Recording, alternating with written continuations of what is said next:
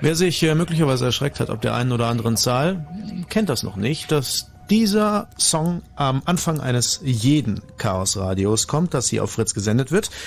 Ihr hört den Blue Moon auf Fritz, das heißt, wir haben jetzt drei Stunden Zeit miteinander zu quatschen. Chaos Radio bedeutet, dass heute Abend mal wieder der Chaos Computer Club im Haus ist. In diesem Fall der Pavel, der Frank und der Tim. Meine Person, Max von Malotki, passt auf und fragt doof nach. Im Zweifelsfall, äh, wenn irgendwas nicht verstanden wird, von mir oder von euch. Ich bin ja euer Medium. Und äh, Thema heute Abend, weil wir die Zukunftswoche haben auf Fritz von Montag bis Freitag, was ich übrigens äh, konsumentenmäßig nur empfehlen kann. Ähm... Geht's auch ein bisschen in die Zukunft, noch stärker als sonst beim Chaos Radio. Die sind ja immer voraus, die Jungs, aber diesmal geht's wirklich weit und ihr sollt euch auch so eure Gedanken machen dazu. Ja genau, jetzt noch mehr Zukunft. Jetzt neu. Jetzt auch neu, Chaos Radio Nummer dreiunddreißig, obwohl wir letztes Mal schon bei neunundneunzig waren. Ich will das gerne nochmal kurz aufklären. Wir haben die dreiunddreißig seinerzeit vor vielen Jahren mal übersprungen. Aus diversen Gründen, und da wir jetzt sozusagen kurz vor unserem Jubiläum sind, haben wir uns gedacht, wir machen den Sack richtig voll und bringen dann auch mal neunundneunzig Sendungen zusammen, bevor wir die hundert feiern. Ihr seid auch so ein bisschen überkorrekt manchmal, ne? Ach, findest du? Na, du weißt doch, wie es mit den Nerds und den Zahlen so ist. Ja, ja, klar, muss man vorsichtig sein. Genau. Im Aber Chat Thema wird ja schon Folge dreiundzwanzig Komma fünf gefördert. Ist klar. ähm, gut, das Thema in der dreiunddreißigsten Ausgabe heute Abend Roboter bzw. Robotik. Genau. Wir wollen uns der äh, kleinen autonomen Wesen mal annehmen, die uns ja in zunehmendem Maße bevölkern. Oder zumindest ähm, das Versprechen mit sich bringen, dass sie das demnächst tun. Ähm, wir haben viele Roboter schon in unseren gängigen kulturellen Visionen, wie in Filmen, in Büchern, erlebt. Und sicherlich hat der ein oder andere da auch nochmal so seine ganze private Vision, wie es sich denn mit diesen Maschinen äh, verhalten wird. Wir wollen mal so ein bisschen zurückblättern. Äh, wo denn das Ganze so in etwa seinen Ursprung nahm, ohne jetzt zu sehr hier äh, die Historikerrolle spielen zu wollen, auch ein wenig beleuchten, was so eigentlich der Stand der Technik genau ist und wohin die Reise gehen könnte. Und das wollen wir natürlich auch gemeinsam mit euch tun und euch auch ein bisschen einbinden, insbesondere in die philosophische Auseinandersetzung darüber, ob denn das etwas ist, was wir wirklich haben wollen, haben müssen und wie denn das ist, wenn es denn mal da ist. Amen. Ist das ein weißer Kragen, den ich da blitzen sehe? Nein. Äh, gut, null drei drei eins siebzig siebenundneunzig hundertzehn, das sei schon mal zum Anfang gesagt, ist äh, die Nummer, die Hotline von Fritz, über die könnt ihr teilnehmen heute Abend am Chaos Radio, denn das ist eure Sendung auch mit, das heißt, ihr könnt sie mitgestalten und mitreden und ihr könnt wahrscheinlich auch wieder über diverse elektronische Kanäle teilnehmen. Haben wir eine Mailadresse? Ist das denn auch die dreiunddreißig? Äh, ja, ähm, ups. Ja, es sollte die dreiunddreißig. Ups. Schickt mal sonst an mail at chaosradio punkt c c c punkt d e. Ich bin mir gerade nicht so sicher, ob wir die Mailadresse wirklich eingerichtet haben. Ansonsten sind wir durchaus äh, am Start. Es gibt ähm, Streams, mindestens einen Stream. Ich sammle das gleich hier nochmal mit den Streams. Da ist nämlich gerade noch ein bisschen unklar, was wirklich läuft. Auf jeden Fall gibt es den Audio-Stream von Fritz, aber wir haben dann noch einen O X-Stream, einen Quicktime-Stream und sicherlich irgendwo noch einen M P drei-Stream. Das trage ich gleich mal nach, für die Leute, die in der Lage sind, das weiter zu relayen. Wir sind hier auch im Chat äh, am Werk äh, auf i r c punkt freenode punkt net, I R C natürlich. Äh, im Kanal Chaos Radio. Ich lese da mit und tippe ein bisschen mit, soweit ich dazu komme.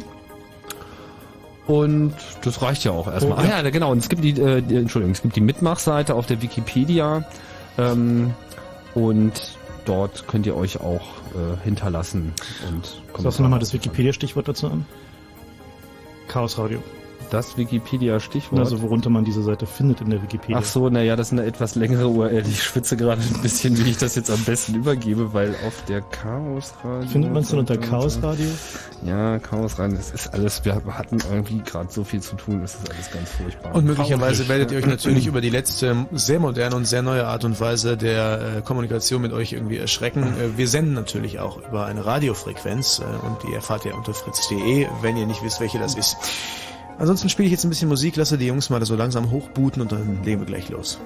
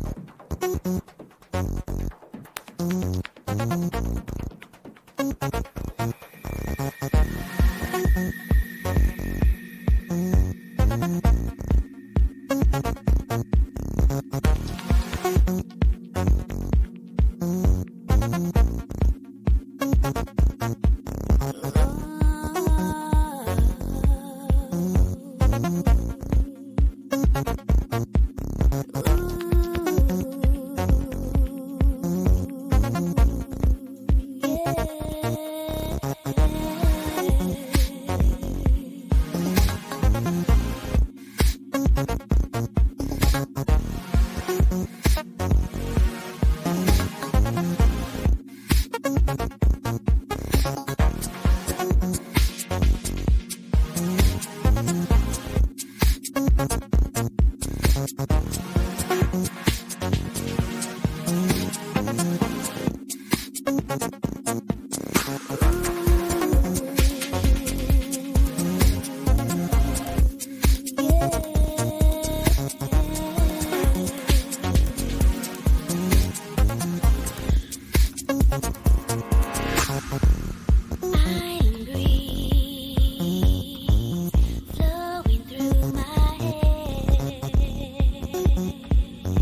Eine junge Frau singt von ihren Haaren. Das soll euch aber nicht ablenken. Ihr hört das Chaosradio. Auf Fritz hat gerade angefangen. Das heißt, wir haben noch drei Stunden knapp Zeit zu reden über das Thema heute Abend in der Zukunftswoche auf Fritz. Und das ist diesmal äh, Robotik bzw. Roboter an sich, die ja dann möglicherweise in der Zukunft auch auf uns äh, zuströmen werden und unsere Gesellschaft irgendwie beherrschen. Bevor wir da hinkommen, äh, müssen wir aber erstmal die Basics klären. Und da äh, fängt Frank, so wie ich das verstanden habe, mal in seiner Abstellkammer an. Ist das richtig? Ähm, fast Ja, also einer der Gründe, warum wir diese Sendung machen, ist, dass ich vor einiger Zeit einen neuen Staubsauger gekauft habe und ähm, also genau sagt für die Firma einen neuen Staubsauger und wir haben halt kein Reinigungspersonal und deswegen habe ich halt einen Roboter-Staubsauger gekauft. Das ist ein kleines, rundes Ding, das ist perfekt in der Lage, den Fußboden sauber zu machen, alle wesentlichen Hindernisse zu umfahren, sich meistens nicht zu verhakeln, außer bei zwei speziellen Konfigurationen von Kabeln, mit denen es nicht klarkommt. Und eigentlich doch einen sehr befriedigenden Gesamteindruck machte. Und ähm, das war so meine erste Begegnung außerhalb von so Lego-Robotern und ähnlichen, sag ich mal, Spielzeugrobotern ähm, mit so einem richtigen Roboter, der mal so richtig Dinge tut, äh, seit so etlichen Jahren. So, ich habe in einer frühen Jugend mal Industrieroboter programmiert, so nebenbei in der Schule, ähm, dann lange mit dem Thema nichts mehr zu tun gehabt. Und jetzt dann kam da plötzlich so ein Ding, war irgendwie billig, also relativ billig, kostete so dreihundert Dollar ähm, und macht halt einen Fußboden sauber. Und dann habe ich mal so ein bisschen angefangen zu gucken, was passiert denn eigentlich in dem Feld und war dann doch fasziniert zu entdecken, dass vieles von dem, wovon man immer so geredet hat früher, so was so ein Roboter denn so können könnte und sollte, ähm, überhaupt nicht der Kern der Entwicklung ist. Da geht es eigentlich gar nicht hin, sondern das entwickelt sich ganz anders als früher gedacht. Ähm, der Ursprung des Begriffs Roboter, der kommt äh, von Karl Čapek, wenn ich mich nicht irre. Ja, genau, aus dem Theaterstück R U R Rossums Universal Robots. Ähm, Wobei Rossum auch noch ein Wortspiel ist und Verstand bedeutet. Und da waren das in diesem Theaterstück damals allerdings keine mechanischen Maschinen, sondern organische Androiden, die eben als Sklaven gezüchtete Menschen, die dort in Tanks herangezogen wurden und dann zur Fronarbeit benutzt werden. Also Roboter sind eigentlich Sklaven vom Ursprung her. Aber es war damals in der Geschichte mehr so ein, na, so ein Bio-Roboter, ja? Also mehr so ein, so ein Klon mit begrenzter Funktionalität, oder wie? Ja, ja. Also das ist äh, jedenfalls der Ursprung und das wurde dann ganz schnell aufgenommen und äh, dann für alle Arten von äh, ja, Dingen mit äh, Hirn und äh, Tentakeln benutzt. Aber insgesamt... Ja, also die, die, so die gängige Vorstellung von so einem Roboter ist ja, der läuft auf zwei Beinen, hat zwei Arme, einen viereckigen Kopf, blitzende Augen ähm, und hält im Zweifel irgendwie die schöne Frau aus dem Sci-Fi-Film gefangen und äh, droht halt an, böse Dinge mit ihr zu tun. Also sozusagen so eine Art elektronischer kleiner Godzilla. Und ähm, das hat aber erstaunlich wenig mit der Realität zu tun. Wenn man sich so den typischen Roboter anguckt, der hat halt einen Arm, ist festgeschraubt, orange angespritzt und in der Lage, ein Werkstück aus der Drehbank in äh, irgendwie einen Roboter Autochen zu legen, was es irgendwie zum nächsten, äh, zur nächsten Werkstation fährt. Und diese Diskrepanz ist natürlich auch faszinierend, weil natürlich der, der, die öffentliche Wahrnehmung von Robotern wird ja eigentlich immer geprägt von so diesen Showgeräten, die irgendwie rumstehen. So, es gibt natürlich jetzt so eine, eine Menge ähm, Geräte, wie zum Beispiel diesen Honda Asimo, der halt auf zwei Beinen laufen kann und so ein bisschen Fußball spielen und mit den Händen wackeln kann. Der, das muss man dazu sagen, wirklich sehr, sehr gut auf zwei Beinen laufen kann. Also das sieht schon richtig elegant aus. Der kann auch Treppen hoch und runter steigen. Oder? Das war doch der, ja, der, kann Treppen, der kann auch schon laufen, allerdings nur mit drei Stundenkilometern. Na gut, ich meine, hundert Millionen Dollar später möchte man eigentlich was erwarten. Also das ist nicht die Summe, die man da bisher da reingesteckt hat. Also, der also macht pro, Stunden, pro drei Stundenkilometer hundert Millionen Dollar. Das ist noch eine Menge, ne? Aber ich meine, gut, was, äh, wie lange haben die Autos, wie viel Geld haben die Autos gefressen? Am besten funktionieren Roboter bislang in Filmen. Alles andere, was äh, sonst so real rumsteht, könnte man eigentlich auch guten Gewissens noch als Automaten bezeichnen. Na, ich weiß nicht. Also meinen Staubsauger würde ich schon als Roboter bezeichnen, weil der fährt ja gegen den Fuß und dann macht er Düdelüt und dann fährt er um deinen Fuß rum. Und wenn du das mal gesehen hast, dann glaubst du schon, dass das Ding so eine gewisse, also man spricht dem Ding einigermaßen unmittelbar eine Wesenseigenschaft zu. Also man begreift ihn nicht mehr so als Automat, wie sagen wir mal seinen Staubsauger, der einen An-Aus-Knopf hat, sondern der macht halt schon so Dinge. So. Also der ist halt schon in der Lage, relativ komplex zu agieren. So. Aber das ist ja schon ziemlich feiner Grad, wenn ich das jetzt richtig verstehe, weil ein Automat, der zum Beispiel, äh, oder sagen wir mal ein Roboter, der Sachen in Autos einbaut, der macht ja auch immer nur den gleichen Arbeitsprozess. Den macht er sehr fein und relativ komplex, aber ist das der Grad der Komplexität, der da eine Rolle spielt? Weil zum Beispiel neue Mercedes-Fahrzeuge oder B M W oder was auch immer haben zum Beispiel einen Spurkorrekturassistent. Das heißt, du fährst irgendwie zu weit auf die eine Seite, dann lenkt dich das Auto irgendwie sanft wieder zurück, was ja auch eine eigene Aktion ist. Könnte man dann auch als Roboter bezeichnen, eher als Automat. Ähm, das ist eben genau der Kern der Diskussion. Also ich denke, dass halt der, ähm, das, was wir früher so als Roboter bezeichnet haben, das wird es halt noch eine Weile nicht geben. Aber jede Menge Funktionen, die man zu Robotern assoziieren würde, nämlich zum Beispiel selber Auto fahren können, mhm. Ähm, die wird es halt in Autos geben, was natürlich viel mehr Sinn macht als in einem menschenförmigen Roboter. Man will ja irgendwie keinen menschenförmigen Chauffeur am Steuer seines Mercedes haben, sondern möchte, wenn man da selber fährt, irgendwie irgendwo auf den Knopf drücken und sagen, jetzt bin ich müde, fahr mich nach Hause. Und es sei denn, man, es liegt einem was daran, dass es so aussieht, als würde dort ein Mensch sitzen. Kostet dann halt mehr. Ja, Luxus äh, wissen wir ja. Genau. Also die Grenzen zwischen Robotern und äh, Automaten sind natürlich fließend, gerade bei diesen ähm, sagen wir mal Lackierrobotern. Man redet in der Regel von Lackierrobotern, aber von äh, Schweißautomaten beispielsweise, sodass äh, offenbar ein subtiler Unterschied äh, dazwischen besteht, ob jetzt dieses Gerät, dieser Arm schweißt oder lackiert, weil zum Lackieren wahrscheinlich dann doch etwas mehr Handfertigkeit äh, gehört oder dass das einfach mehr aussieht. Äh, nee, nee, der, der Lackierroboter guckt nach, ob da tatsächlich genug Lack drauf ist. Also der kann halt tatsächlich ein Feedback auf seine Arbeit wahrnehmen. Und ähm, das ist interessanterweise auch der Unterschied bei so modernen Industrierobotern bei richtigen, dass die oft, äh, oft genug halt eine relativ ausgefeilte Sensorik haben. Also die machen nicht nur mal die Drehmaschine aufmacht, den Arm im richtigen Augenblick hin, um das Werkstück rauszunehmen, sondern die können tatsächlich dann zum Beispiel auch eine Qualitätsprüfung mit Hilfe einer Kamera machen. Das sind ja sozusagen komplexe Maschinensysteme. Das ist ja nicht nur dieser Arm, den man da wahrnimmt, sondern dann halt auch noch Sensorik dazu und jede Menge andere Dinge. Und die sind halt flexibel. Man kann sie halt relativ einfach von einem Task auf den anderen, also von einer Aufgabe auf die andere umprogrammieren. Und ich glaube, das ist halt genau der, der Unterschied, dass es halt nicht nur einfach irgendwie einen, eine Schweißnaht irgendwie immer hoch und runter zieht, sondern dass es in der Lage ist zu sagen, okay, das Auto, was jetzt kommt, ist übrigens ein Kleinwagen und kein L K W und da muss die Schweißnaht dahin und nicht dahin. Also Hand und Hirn könnte man kurz zusammengefasst sagen. Wobei das natürlich auch so ein bisschen die industrielle und jetzt Herangehensweise ist, das, was wir vorhin kurz hatten, wo, wo es darum ging, äh, dass du, Frank, das Bild aufgemacht hast hier, ähm, dass es sich immer bei Robotern um irgendwelche Wesen handelt, die irgendwie die Frau entführen, ja, das klassische Bild aus dem Film. Da geht's ja dann irgendwie jetzt in der, in der Vision der Roboter für die Zukunft auch im Grunde darum, dass es sich um Roboter handelt, die künstliche Intelligenz bzw. künstliche Emotionen erzeugen können und damit sozusagen auch den Fehler begehen können oder die Tat oder oder ähnliches. Also ich, ich glaube, in der, in der also meine, als ihr gesagt habt, so die Roboter funktionieren am besten im Film, so, ja, und mein Roboter, den ich heute kaufe, naja, der fährt so ein bisschen mir gegen den Fuß und fängt an zu piepen. Und, sich so und die, der fährt drumherum. Aber wenn man sich die ersten Roboter, gut, jetzt äh, wird es ein bisschen schwierig, aber es gibt natürlich auch andere Beispiele, also auch die, mh, also zum Beispiel einer dieser bekannteren Filmroboter, Robby, Äh, aus dem Film, der äh, Forbidden Planet heißt, auf Alarm Deutsch, glaube ich, Alarm im Weltall mhm. genannt, genau.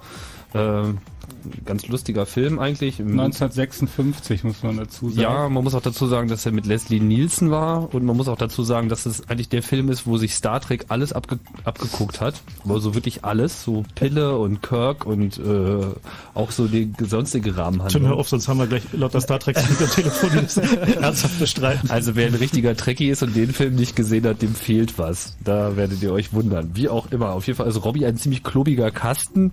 So, also wirklich noch so wirklich so der Weihnachtsbaum unter den äh, Robotern, der irgendwie etwas unbehende durch die Gegend fährt, tütet, blinkt und irgendwie äh, rotierende Kreise um sich herum hat.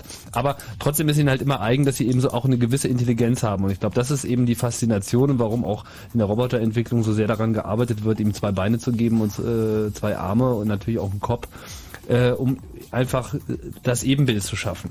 Um einfach die Herausforderungen quasi als äh, Vorlage von sich selbst zu sehen. Das können wir natürlich diskutieren. Na, ich, glaube, ich, ich, glaube, ja, nee, ich glaube, dass der, der Grund, warum ähm, human, also humanoide Roboter, also menschenförmige Roboter entwickelt werden, ist, äh, dass nur die sinnvoll sind in einer Welt, die halt für einen Menschen geschaffen ist. Weil wenn man sich die Welt mal so anguckt, ist die Welt für eins Komma fünfundsiebzig große männliche Wesen, die fünfundsiebzig Kilo wiegen, geschaffen.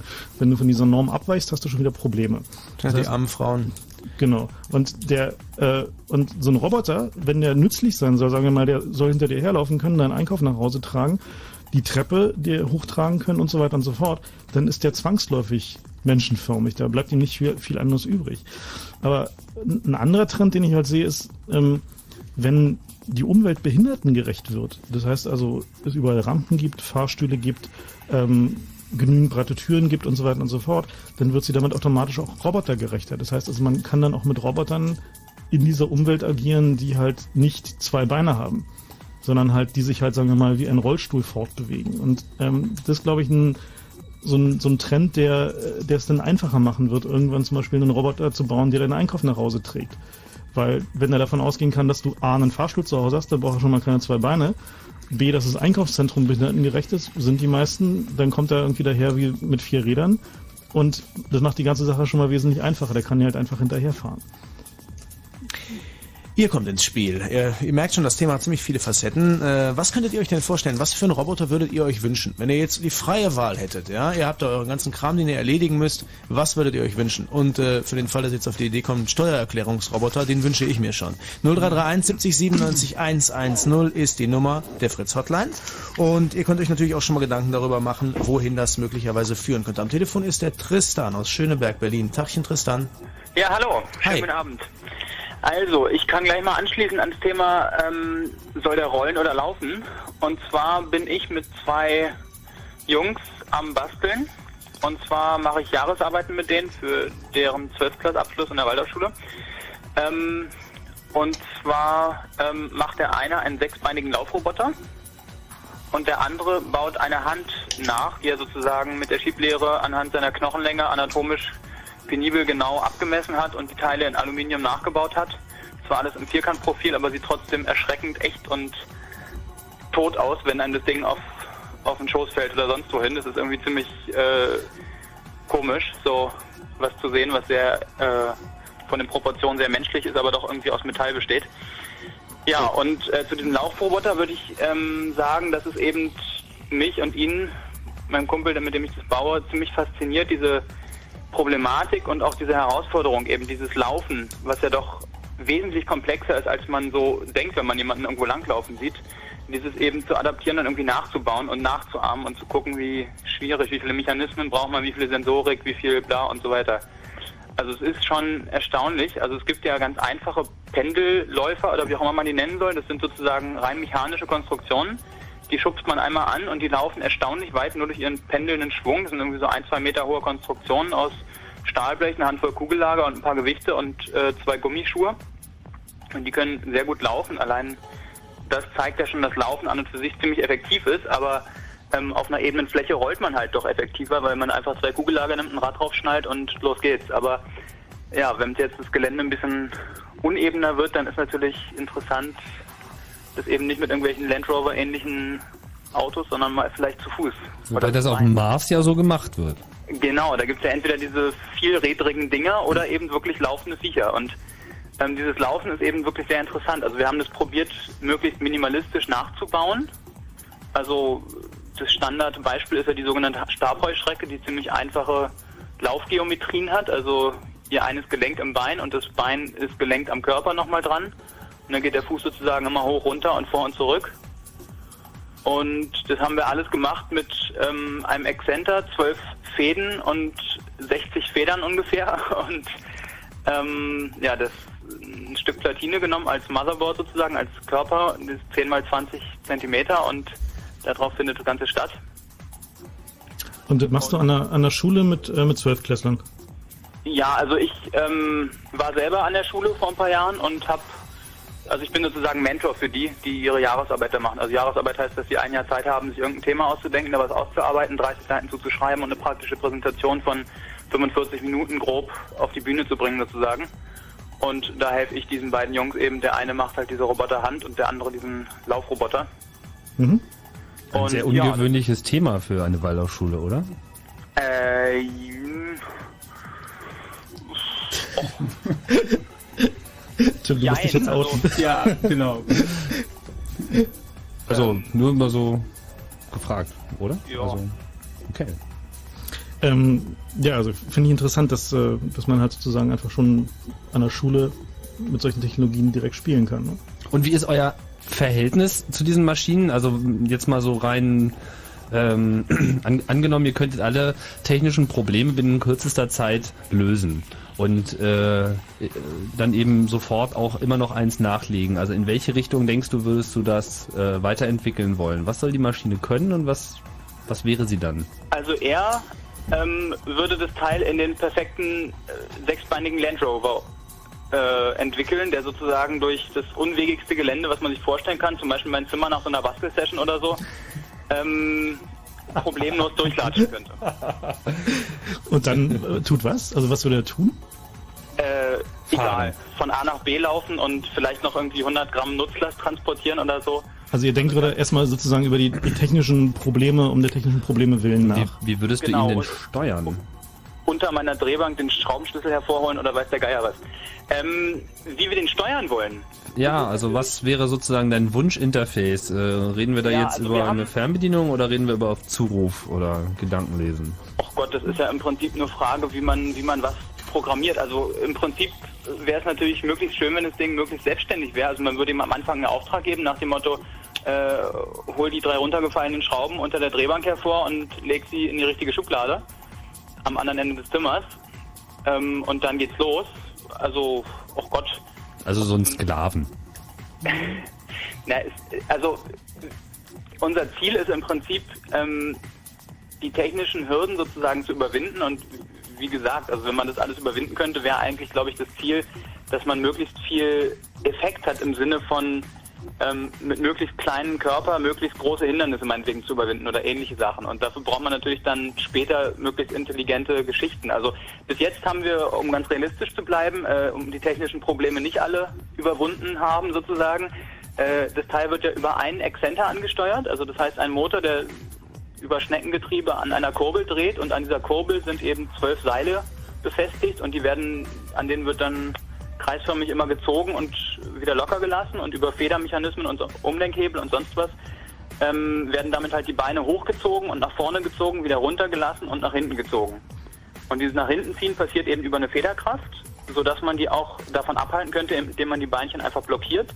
Und ähm, wir spielen mit dem Gedanken, wenn wir das zeitlich hinkriegen, äh, ein kleines Modellbauservo zu nehmen, einen kleinen Modellbauempfänger und einen kleinen Akku, sodass wir sozusagen mit einem Servo die Beinchen am nach hinten flippen ähm, stufenlos hindern können, sodass er sozusagen in der Lage sein müsste, Kurven zu laufen. Machst du sowas beruflich oder wie kommst du auf die Idee? Äh, nee, das ist mein Hobby. Okay. Also, äh, ich weiß nicht, also mein erstes Wort war wahrscheinlich Transistor oder Widerstand und ähm, und dann kam Waldorfschule. Und welches? Äh, ja, das, das schließt sowas nicht aus. Nein, in welcher Stadt okay. machst du das? Hä? In welcher Stadt machst du das? Ich bin Berliner. Okay. Und ja, ähm, was ich noch sagen wollte, was mich sehr äh, angeregt hat und mir wirklich in den Fingern kribbelt, ich habe, ähm, da ich gerade eine Ausbildung als technischer Assistent für Metallografie und Werkstoffanalyse mache, am Lette-Verein in Berlin, wo ich sozusagen viel mit Metallen und Legierungen und sonst was zu tun habe, bin ich irgendwann mal bei irgendeiner Tag der offenen Tür von irgendeinem Institut an einen sehr komischen Werkstoff gekommen. Will ich noch kurz erzählen, die Episode. Und zwar ist es eine Büroklammer gewesen aus ziemlich weichem Draht. Und ähm, man bat uns, diese Büroklammer doch irgendwie in jeglicher Art, solange es kein Knoten ist, zu verbiegen. Das war ziemlich weicher Draht, so Lötzinn-ähnlich sozusagen. Und wir taten es alle ganz fleißig. Und dann ging der Mensch mit einem Feuerzeug rum und hielt es kurz darunter. Und schwupps war das Teil wieder in eine Büroklammer zurückgeformt. Mhm. Das Ganze heißt Formgedächtnislegierung. Äh, ist so seit ein paar Jahren äh, ziemlich heiß umforschter Stoff. Und funktioniert so, dass sich bei einer gewissen Temperatur, die man über Legierungskomponenten einstellen kann, eine Umwandlung stattfindet, bei der ähm, der Werkstoff einen ziemlich hohen Verformungsgrad wieder rückgängig macht und sich sozusagen an seine Urform erinnert. Aber es ist nicht so, dass die für, wenn man das für Roboterbeine verwenden will, ähm, dass da Problem A die Kraft ist, die man erzeugen kann, und B die Rückverformungsgeschwindigkeit? Ähm, das sind Probleme, und genau da will ich mich jetzt rantasten, indem ich gedacht habe, Mensch, das würde auf jeden Fall ein irrer Gag sein, wenn man quasi meine sogenannte Walking Alkaline bauen könnte, indem man einfach eine Mignon-Batterie nimmt und die auf sechs Beinen äh, durch die Gegend latschen lässt, indem man einfach einen kleinen I C nimmt, der die sechs Beinchen, die mit Heizwindungen umwickelt sind. Ähm, die Beinchen bestehen aus dünnem Draht, so um, unter einem Millimeter Durchmesser. Ähm, und das Teil dann durch die Gegend läuft. Aha. Also das, es gibt Probleme dabei, aber ich habe sie noch nicht äh, erforscht, weil ich noch nicht im Besitz solcher tollen Formgelenkslegierungen bin. Ich habe jetzt aber unterschiedliche Institute angeschrieben und äh, bei einem Glück gehabt. Also man kann die auch, man kann die auch schon kaufen im Internet. Ich habe da mal ein bisschen gespielt ähm, für einen anderen Zweck, und zwar äh, lenkbaren äh, Modellraketen. Ähm, und da ist halt das Problem, dass die, ähm, die Abkühlungsgeschwindigkeit ist halt relativ gering, und wenn man da also nicht, nicht aktiv zulüftet, dann war zumindest bei den Sachen, die ich da gekauft hatte, das Problem, dass sie nicht schnell genug wieder kontrahiert haben. Das heißt also, dass äh, sozusagen die, die Rückformung halt nicht, nicht schnell genug wieder stattfand, als dass man da irgendwie ja. sinnvoll was mit anfangen konnte. Aber vielleicht äh, darf, darf ich mal kurz nachhaken? Was hast du denn gebaut? Ähm, na, ich wollte halt einfach nur eine, eine Steuerung bauen, mit der ich einen, ähm, eine Tragfläche von einer Modellrakete äh, steuern konnte. Mhm. Also ohne noch einen großen Servo in diese Rakete zu bauen. Das war halt Na so gut, da sind natürlich die Zeiten dann ein bisschen, bisschen richtig, genau. weil die Raketen einfach so scheiße schnell sind. Ja, richtig, genau. Ich meine, das ist ja bei kleinen, langsamen Laufrobotern wahrscheinlich noch nicht so das Problem. Vor allem, wenn ich wirklich dünne Drähte nehme von null Komma fünfer Stärke, die kühlen ja innerhalb von einer Sekunde von sechzig auf oder von hundertzwanzig auf sechzig Grad wieder runter, meinetwegen. Ja. Und damit habe ich dann die Umwandlung wieder geschafft. Ja, aber, aber, ähm, ihr zwei, ne? Ihr könnt ja gerne mal zusammen Drahtworkshop machen, aber äh, es geht ja heute Abend auch um, um ethisch-moralische Fragen, wo wir auch irgendwie hinkommen wollen. Außerdem haben wir ja unsere Nachrichten, und äh, unser kleiner Nachrichtendraht, ähm, der Gerald Kötterheinrich, ist schon hier, und er ist auch schon ausgeformt. Also sein okay, Gedächtnis äh, hat sich quasi erinnert. Frage noch, ähm, unter welcher, wo, wo gibt's die denn im Internet? Was meinst du? Die Formgedächtnislegierung. Das hat der Frank jetzt nicht mehr gehört. Ähm, so. Schreib uns einfach kurz eine Mail, dann antworte ich dir darauf. Äh, kann ich gerade nicht, weil ich kein Internet habe. Bleib, bleib mal sowieso mal kurz noch am, okay, äh, am Telefon, und wir melden uns gleich nochmal. Gut. Gut. Ein Fritz in Spamberg. Dann hundertdrei Komma zwei. zweiundzwanzig Uhr zweiunddreißig. Fritz Info. Mit den Nachrichten und mit dem Wetter natürlich. In der Nacht fällt stellenweise Schnee, und es kann glatt werden bei minus eins bis minus vier Grad. Morgen soll es dann meist bewölkt sein. Ab und zu kann es weiteren Schnee geben bei maximal ein Grad. Jetzt die Meldung mit Gerald Kötterheinrich. Die italienischen Truppen bleiben im Irak. Der Senat in Rom stimmte mit großer Mehrheit, den Einsatz zu verlängern. Irakische Extremisten fordern den Abzug der Truppen. Vor einer Woche haben sie eine italienische Journalistin in ihre Gewalt gebracht. Israelische Siedler sollen finanziell entschädigt werden, wenn ihre Siedlungen im Gazastreifen aufgelöst werden. Das hat das israelische Parlament beschlossen. Der Gesetzentwurf sieht vor, dass ab dem Sommer mehr als zwanzig Siedlungen geräumt werden. Bundesfinanzminister Eichel erwartet harte Verhandlungen über eine Reform des E U-Stabilitätspakts. Er gehe nicht davon aus, dass es noch heute eine Einigung gebe, sagte Eichel. Seit dem Abend verhandeln in Brüssel die Finanzminister über eine Aufweichung der Kriterien. Die Bundeswehr hält an ihren Plänen für das sogenannte Bombodrom im Norden Brandenburgs fest. Das Übungsgelände sei als einziges in Deutschland für die Luftwaffe geeignet. Das sagte der parlamentarische Verteidigungsstaatssekretär Wagner. Zum Sport: In der Zwischenrunde des UEFA-Pokals haben sich äh, Schachtar Donezk und Schalke eins zu eins unentschieden getrennt. Parma und Stuttgart ebenfalls unentschieden gespielt, null zu null unentschieden. Und was hatte ich hier noch? Warte mal, hier. Genau, und im Achtelfinale des B B L-Pokals hat der Basketball-Bundesligist Alba Berlin auswärts gegen Rhöndorf hundertvier zu sechzig gewonnen und steht damit im Viertelfinale. Der Verkehr auf Fritz, keine aktuellen Meldungen, ist glatt draußen, teilweise fahrt vorsichtig, gute Fahrt. Ihr hört sie, ihr mögt sie, dann wählt sie. Fritz, die Musik.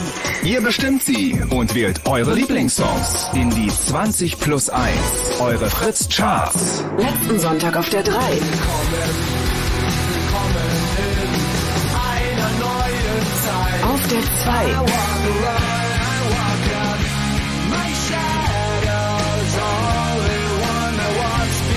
Und auf der eins. Wir wollen anders sein, wir wollen anders sein. Änderungsvorschläge? Fritz.de. zwanzig plus eins. Eure Fritz-Charts. Jeden Sonntag von zwölf bis vierzehn Uhr und im Radio. Fritz. Blue Moon. Der Mitmach-Talk.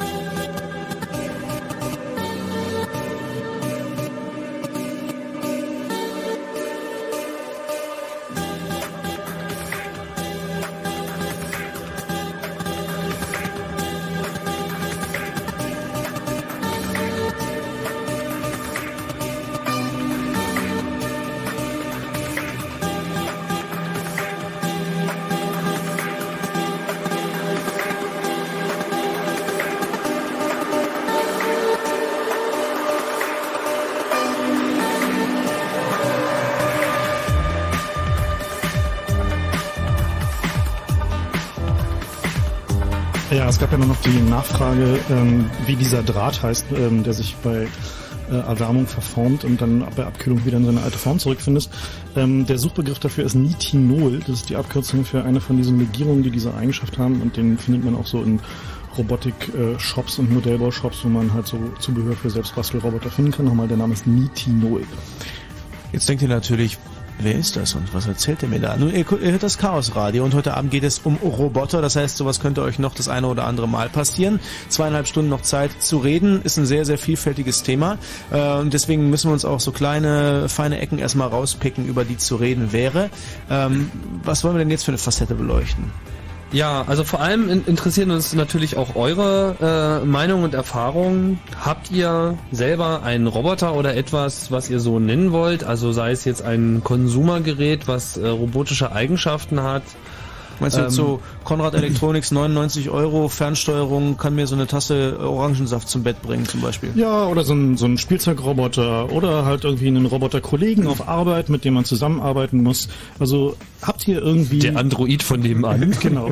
Habt ihr schon tatsächlich persönliche Erfahrungen mit etwas, was ihr als Roboter bezeichnen würdet? Das interessiert uns. Genau. Das oder baut ihr halt welche? Das war natürlich eben auch eine sehr interessante, weil es gibt einfach immer mehr Leute, die sich mit dieser Technik auch beschäftigen. Da ist ja Deutschland an sich kulturell etwas hinterher. Die Japaner, die können ja gar nicht genug davon kriegen von diesem Thema. Auch bei den Amerikanern ist es schon längere Zeit ein heißes Ding, aber hier äh, aus nicht so ganz klaren Gründen weniger. Aber vielleicht ist das auch nur unser Eindruck und ihr könnt diesen Eindruck etwas äh, entschärfen.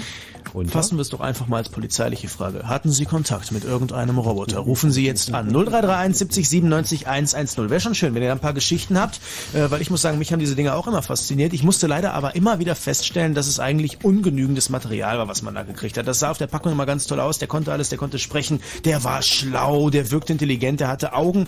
Augen übrigens ein Punkt, den ein Roboter, also die einen Roboter schlau machen und auch schlau machen sollen. Ja, wenn ein Roboter Augen hat, denkt man direkt, hey, der muss es drauf haben. Ja, wenn er nur ein Auge hat, denkt man, vielleicht hat er es drauf. Wenn er keine Augen hat, denkt man, was soll das denn sein?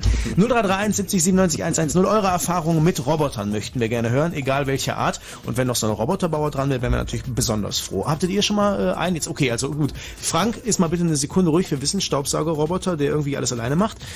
Tim. Ja. Schon mal einen Roboter gehabt? Ähm, hab ich noch gar nicht drüber nachgedacht, um ehrlich zu sein. Habe ich schon mal einen Roboter gehabt? Ich glaube... Nein. Das kam ziemlich schnell.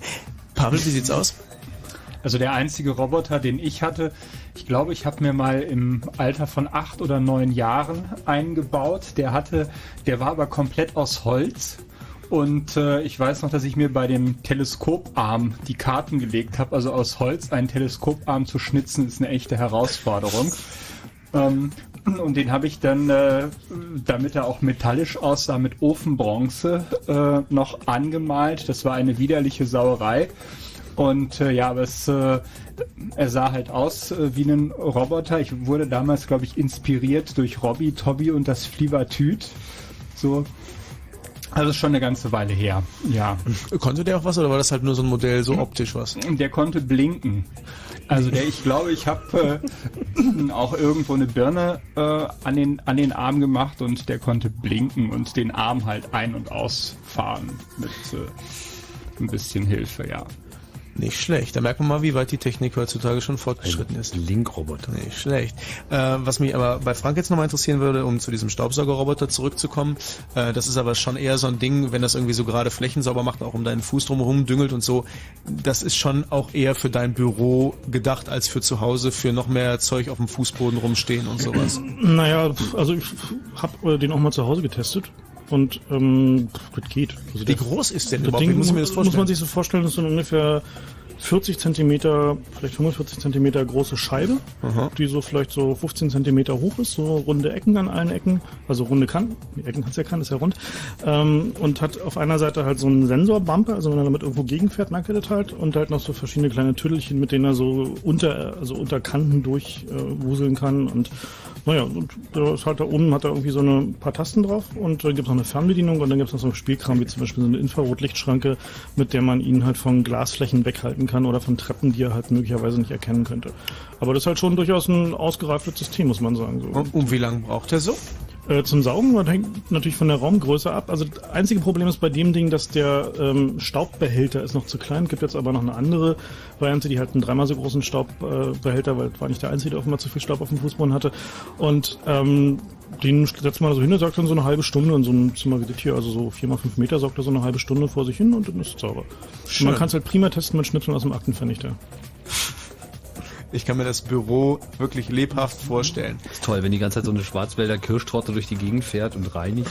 Also man, also das ist ein Nachteil, man kann nicht wirklich zugegen sein, weil der ist halt ein Staubsauger. Der ist halt auch wirklich laut wie ein Staubsauger. Ah. Das ist halt also so eher so ein Ding, so anmachen und mal einen Kaffee trinken gehen. Ja, aber ist doch super. Du gehst morgens aus dem Haus, äh, gehst zur Arbeit. Äh, jetzt in dem Fall, im Büro ist natürlich blöd, aber machst halt abends nach äh, Ladenschluss quasi und dann macht er im Grunde alles sauber. Ist doch geil. Macht genau. Er dann auch Schluss irgendwann? Checkt er so, ich bin durch? Ja. Nicht schlecht. Okay, der Sven aus Lichtenberg ist am Telefon. Hi Sven. Hallo. Du hast auch schon mal einen Roboter gebaut. Ich, ja, ich sag mal so, bis vor kurzem ging die Zeitung noch, also das ist jetzt ausgelaufen sozusagen, ist jetzt Ende und das nennt sich R U R, das war mal ganz groß draußen gewesen. Da konntest du, glaube ich, jede zweite Woche kam dann eine neue Zeitung raus und da konntest du dann so den zusammenbasteln. Was war denn das genau für ein Teil? Weil wir kennen die Zeitschrift nicht, ich zumindest.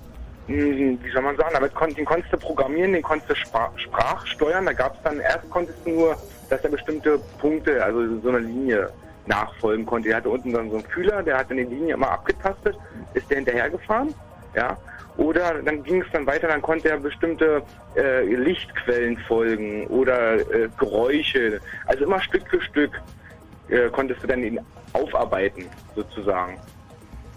Und dann konntest du, hast du die Fernbedienung gekriegt dazu, dann konntest du den auch, ja, hast du erst eine Fernbedienung nur eben programmieren können, was auch ziemlich schwer war. Da gab es dann vier C Ds zu, also am Ende waren es dann vier C Ds gewesen. Und dann konntest du den so programmieren, wie du den haben wolltest. Du konntest bestimmte, äh, wie soll man sagen,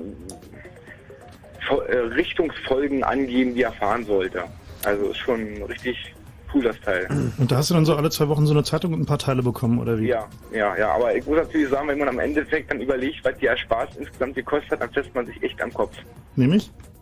Ja, also ich habe sieben Euro neunzig bezahlt. Das äh, ging jetzt bis zur zweiundsiebzigsten Ausgabe. Dann kann man sich den Rest ja ausrechnen. Und äh, was kriegt man dann so für zweiundsiebzig mal sieben Euro neunzig? Also was kann das Ding jetzt am Ende? Ja, also ich kann das Ding selber steuern, ich kann das auch programmieren, es kann mir folgen wie so ein Hund im Grunde genommen, ja. Es kann äh, zum Beispiel auch äh, Linien direkt folgen, es kann Lichtquellen direkt folgen, ich kann ihm auch sagen, was er direkt machen soll.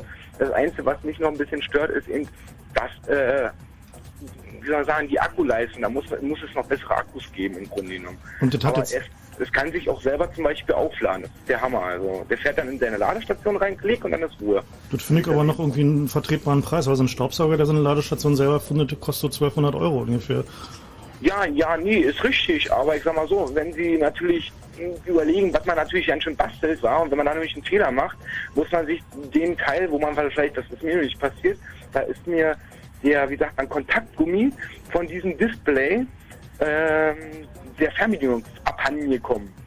Ja, und dann heißt das, diese Zeitung nachbestellen. Und das ja, dauert dann mal locker vier bis fünf Wochen. Und äh, geht das noch weiter oder ist das jetzt eigentlich ja, fertig? Man könnte es noch weitermachen. Bis jetzt, jetzt wird das Spielereien. Sprich, jetzt könntest du mit denen zum Beispiel auch nach Fußball spielen und so ein Schnickschnack. Ja, also hier kannst du dir ein Tor holen, dann gab es jetzt so einen elektronischen Ball dazu. Den habe ich jetzt auch noch mitgenommen. Ich habe jetzt ein Tor und einen Ball noch mit dazu genommen.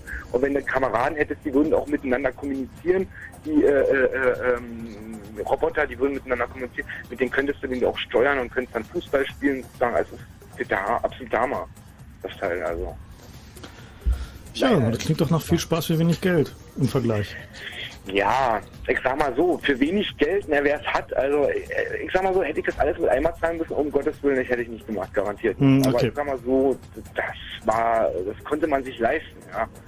Äh, wenn ich mir so andere Sachen angucke, was die Japaner so produzieren, hier ihren gehbaren Robot, der jetzt schon angeblich schneller laufen kann und so, und, ey, das kann sich doch kein Mensch leisten, also nicht, also, nicht mal in zwanzig Jahren, ja. Na, da wäre ich mir nicht so sicher, ob das so ist in zwanzig Jahren. Ja, aber ich sag mal so, die Technik ist ja noch nicht so weit ausgereift, also wenn ich mir das mal so, ich bin ja so ein Technikfanatiker, also ganz ehrlich, also ich löte auch manchmal so ein bisschen was wildes Zeug zusammen, um mal zu gucken, was passiert, ja, also das ist nicht so... Das ja gut, Problem. Aber was hast du vor zehn Jahren zusammengelötet?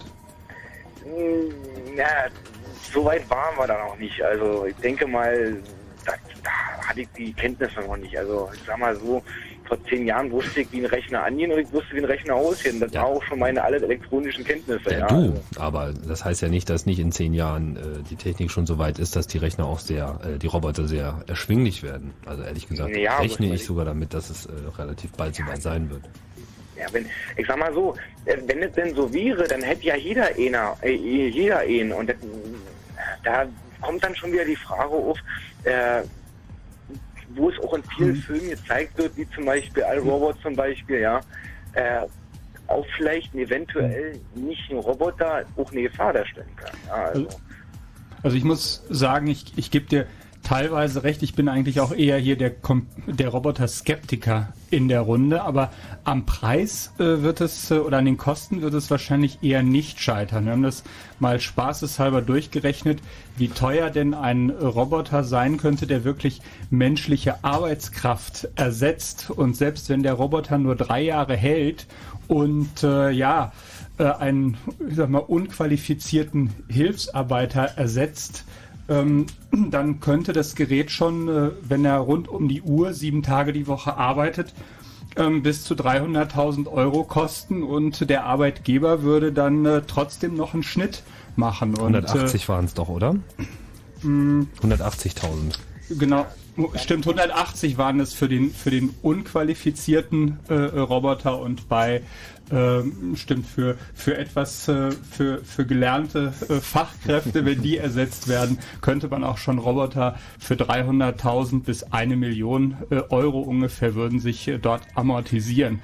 So viel äh, zum Geld, aber ich glaube auch, ja, dass... Aber man muss mal, muss mal, man muss mal äh, abwägen, ja, als diese, äh, sagt man, Automechanerie, ja, äh, diese ersten computergesteuerten Roboterarmee gekriegt hat. Wie viele Leute sind dabei arbeitslos geworden? Und da, das muss man dann wieder äh, sozusagen dagegen setzen, um mal zu überlegen, ist es denn das wirklich wert? Wir haben schon so viel Arbeitslose, ja.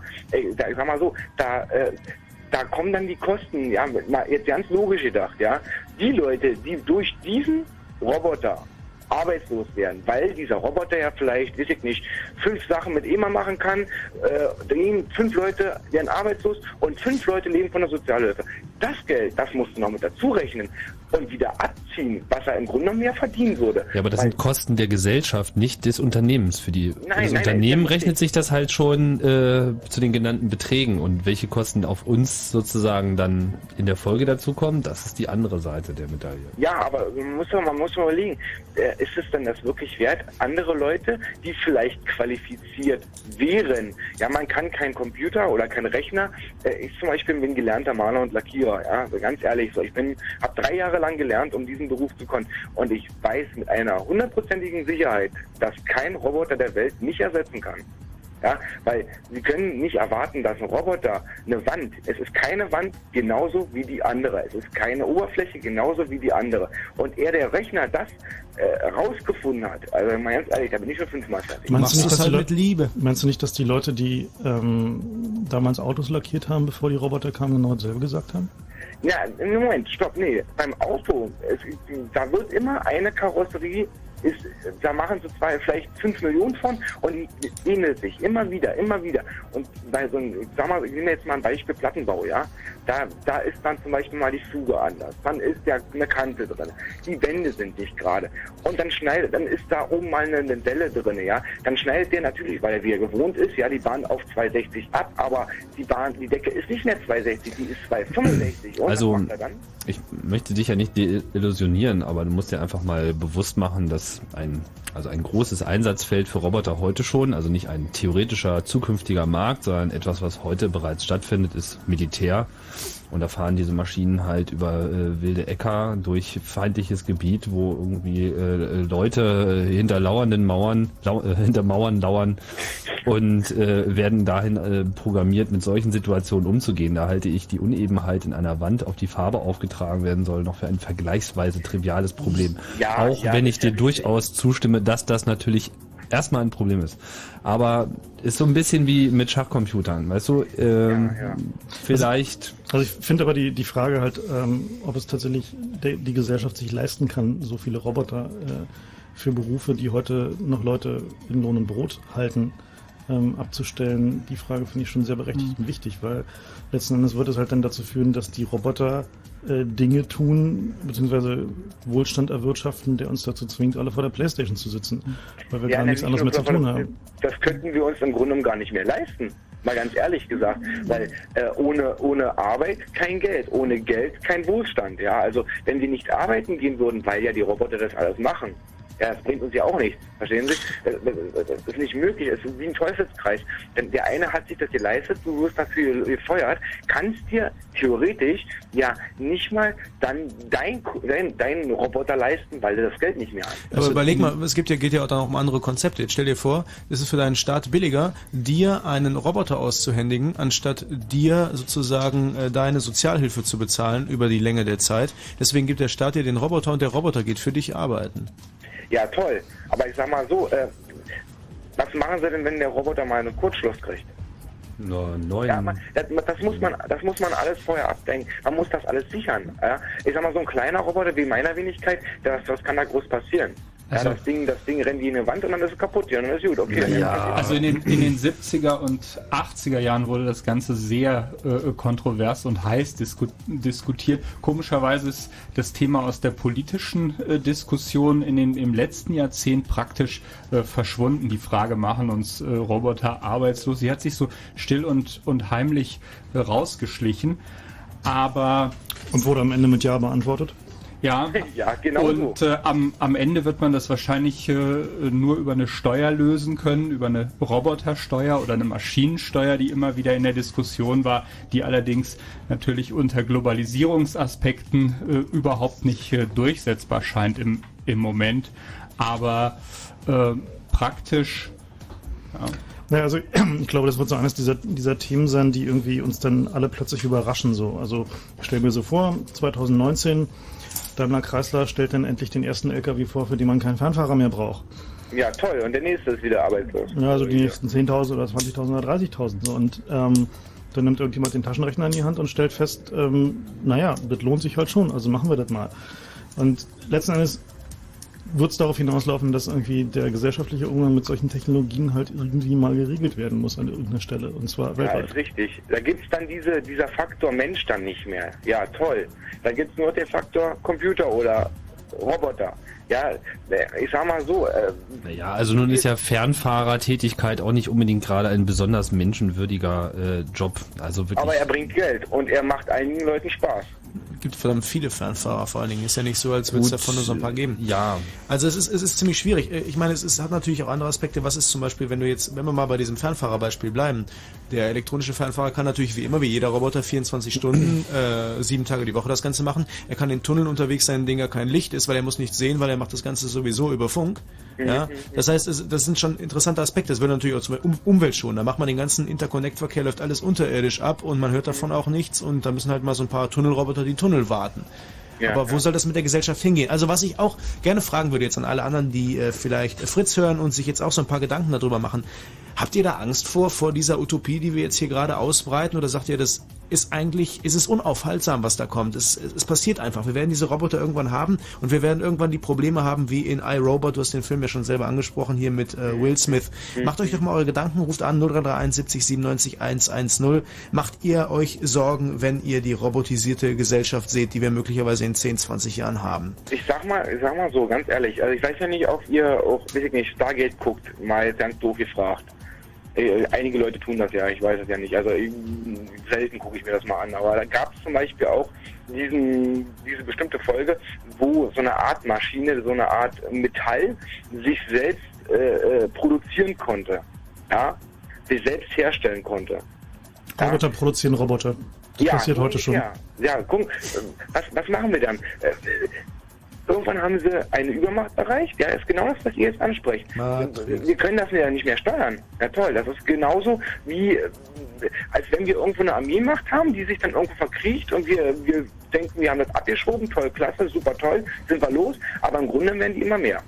Ja, und dann haben wir die Eimerkarte gezogen.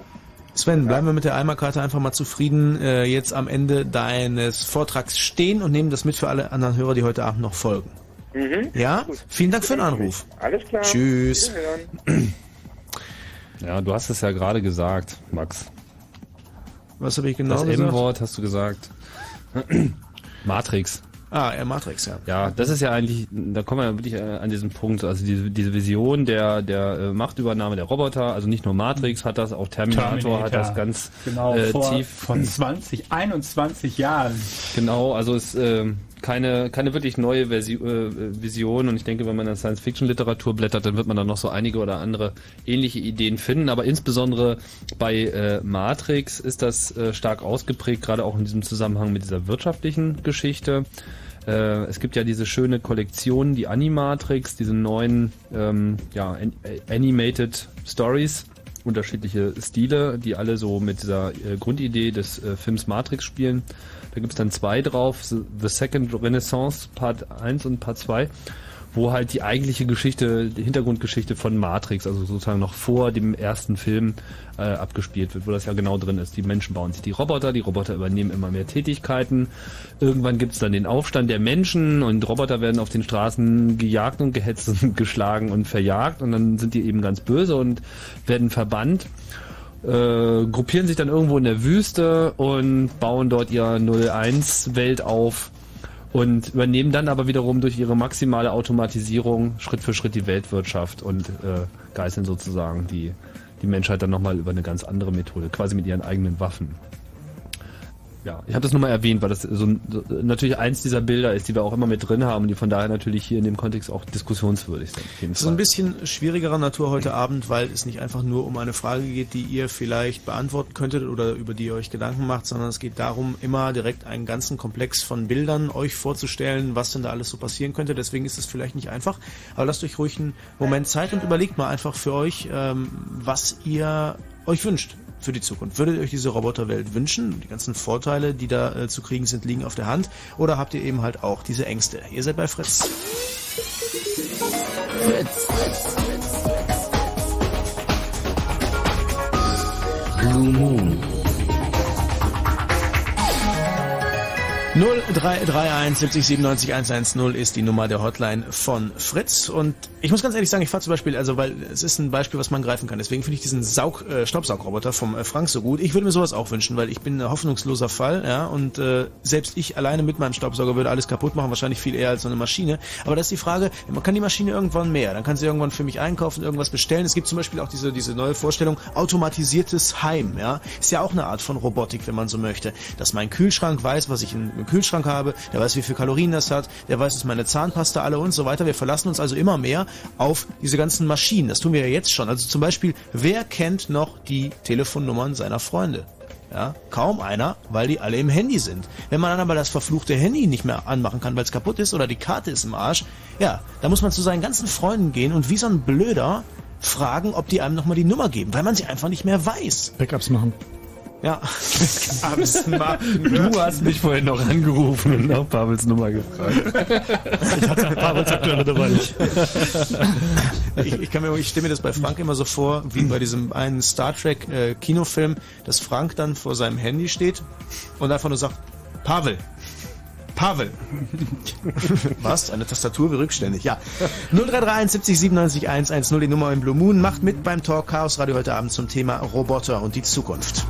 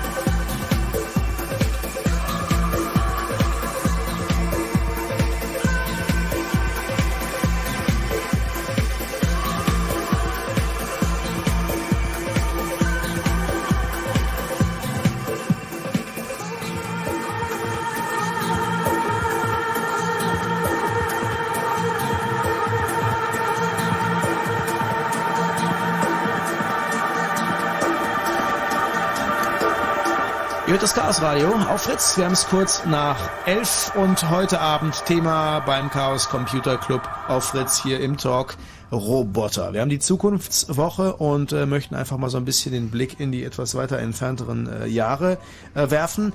Unter der Woche ist das ja das Jahr zweitausendfünfzehn, also wirklich zehn Jahre in der Zukunft. Aber wenn man so hört, was hier heute Abend schon so geredet wird, auch über äh, staubsaugende Roboter und ähnliches, dann könnte man sich schon vorstellen, dass in zehn, zwanzig Jahren die Gesellschaft ein bisschen anders aussieht, weil äh, Roboter einige der Aufgaben erledigen, die äh, da normalerweise anfallen und die wir normalerweise tun. null drei drei eins siebzig siebenundneunzig eins eins null ist die Nummer.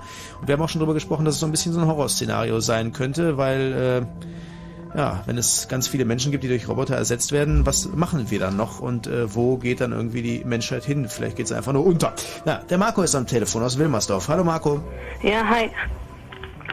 Ja, also ähm, zu der Frage nochmal, ähm, die du uns gestellt hast, ob wir uns Gedanken machen über ähm, Roboter und so und was später mit uns passieren wird. Also ich habe mir da auch früher Gedanken gemacht drüber.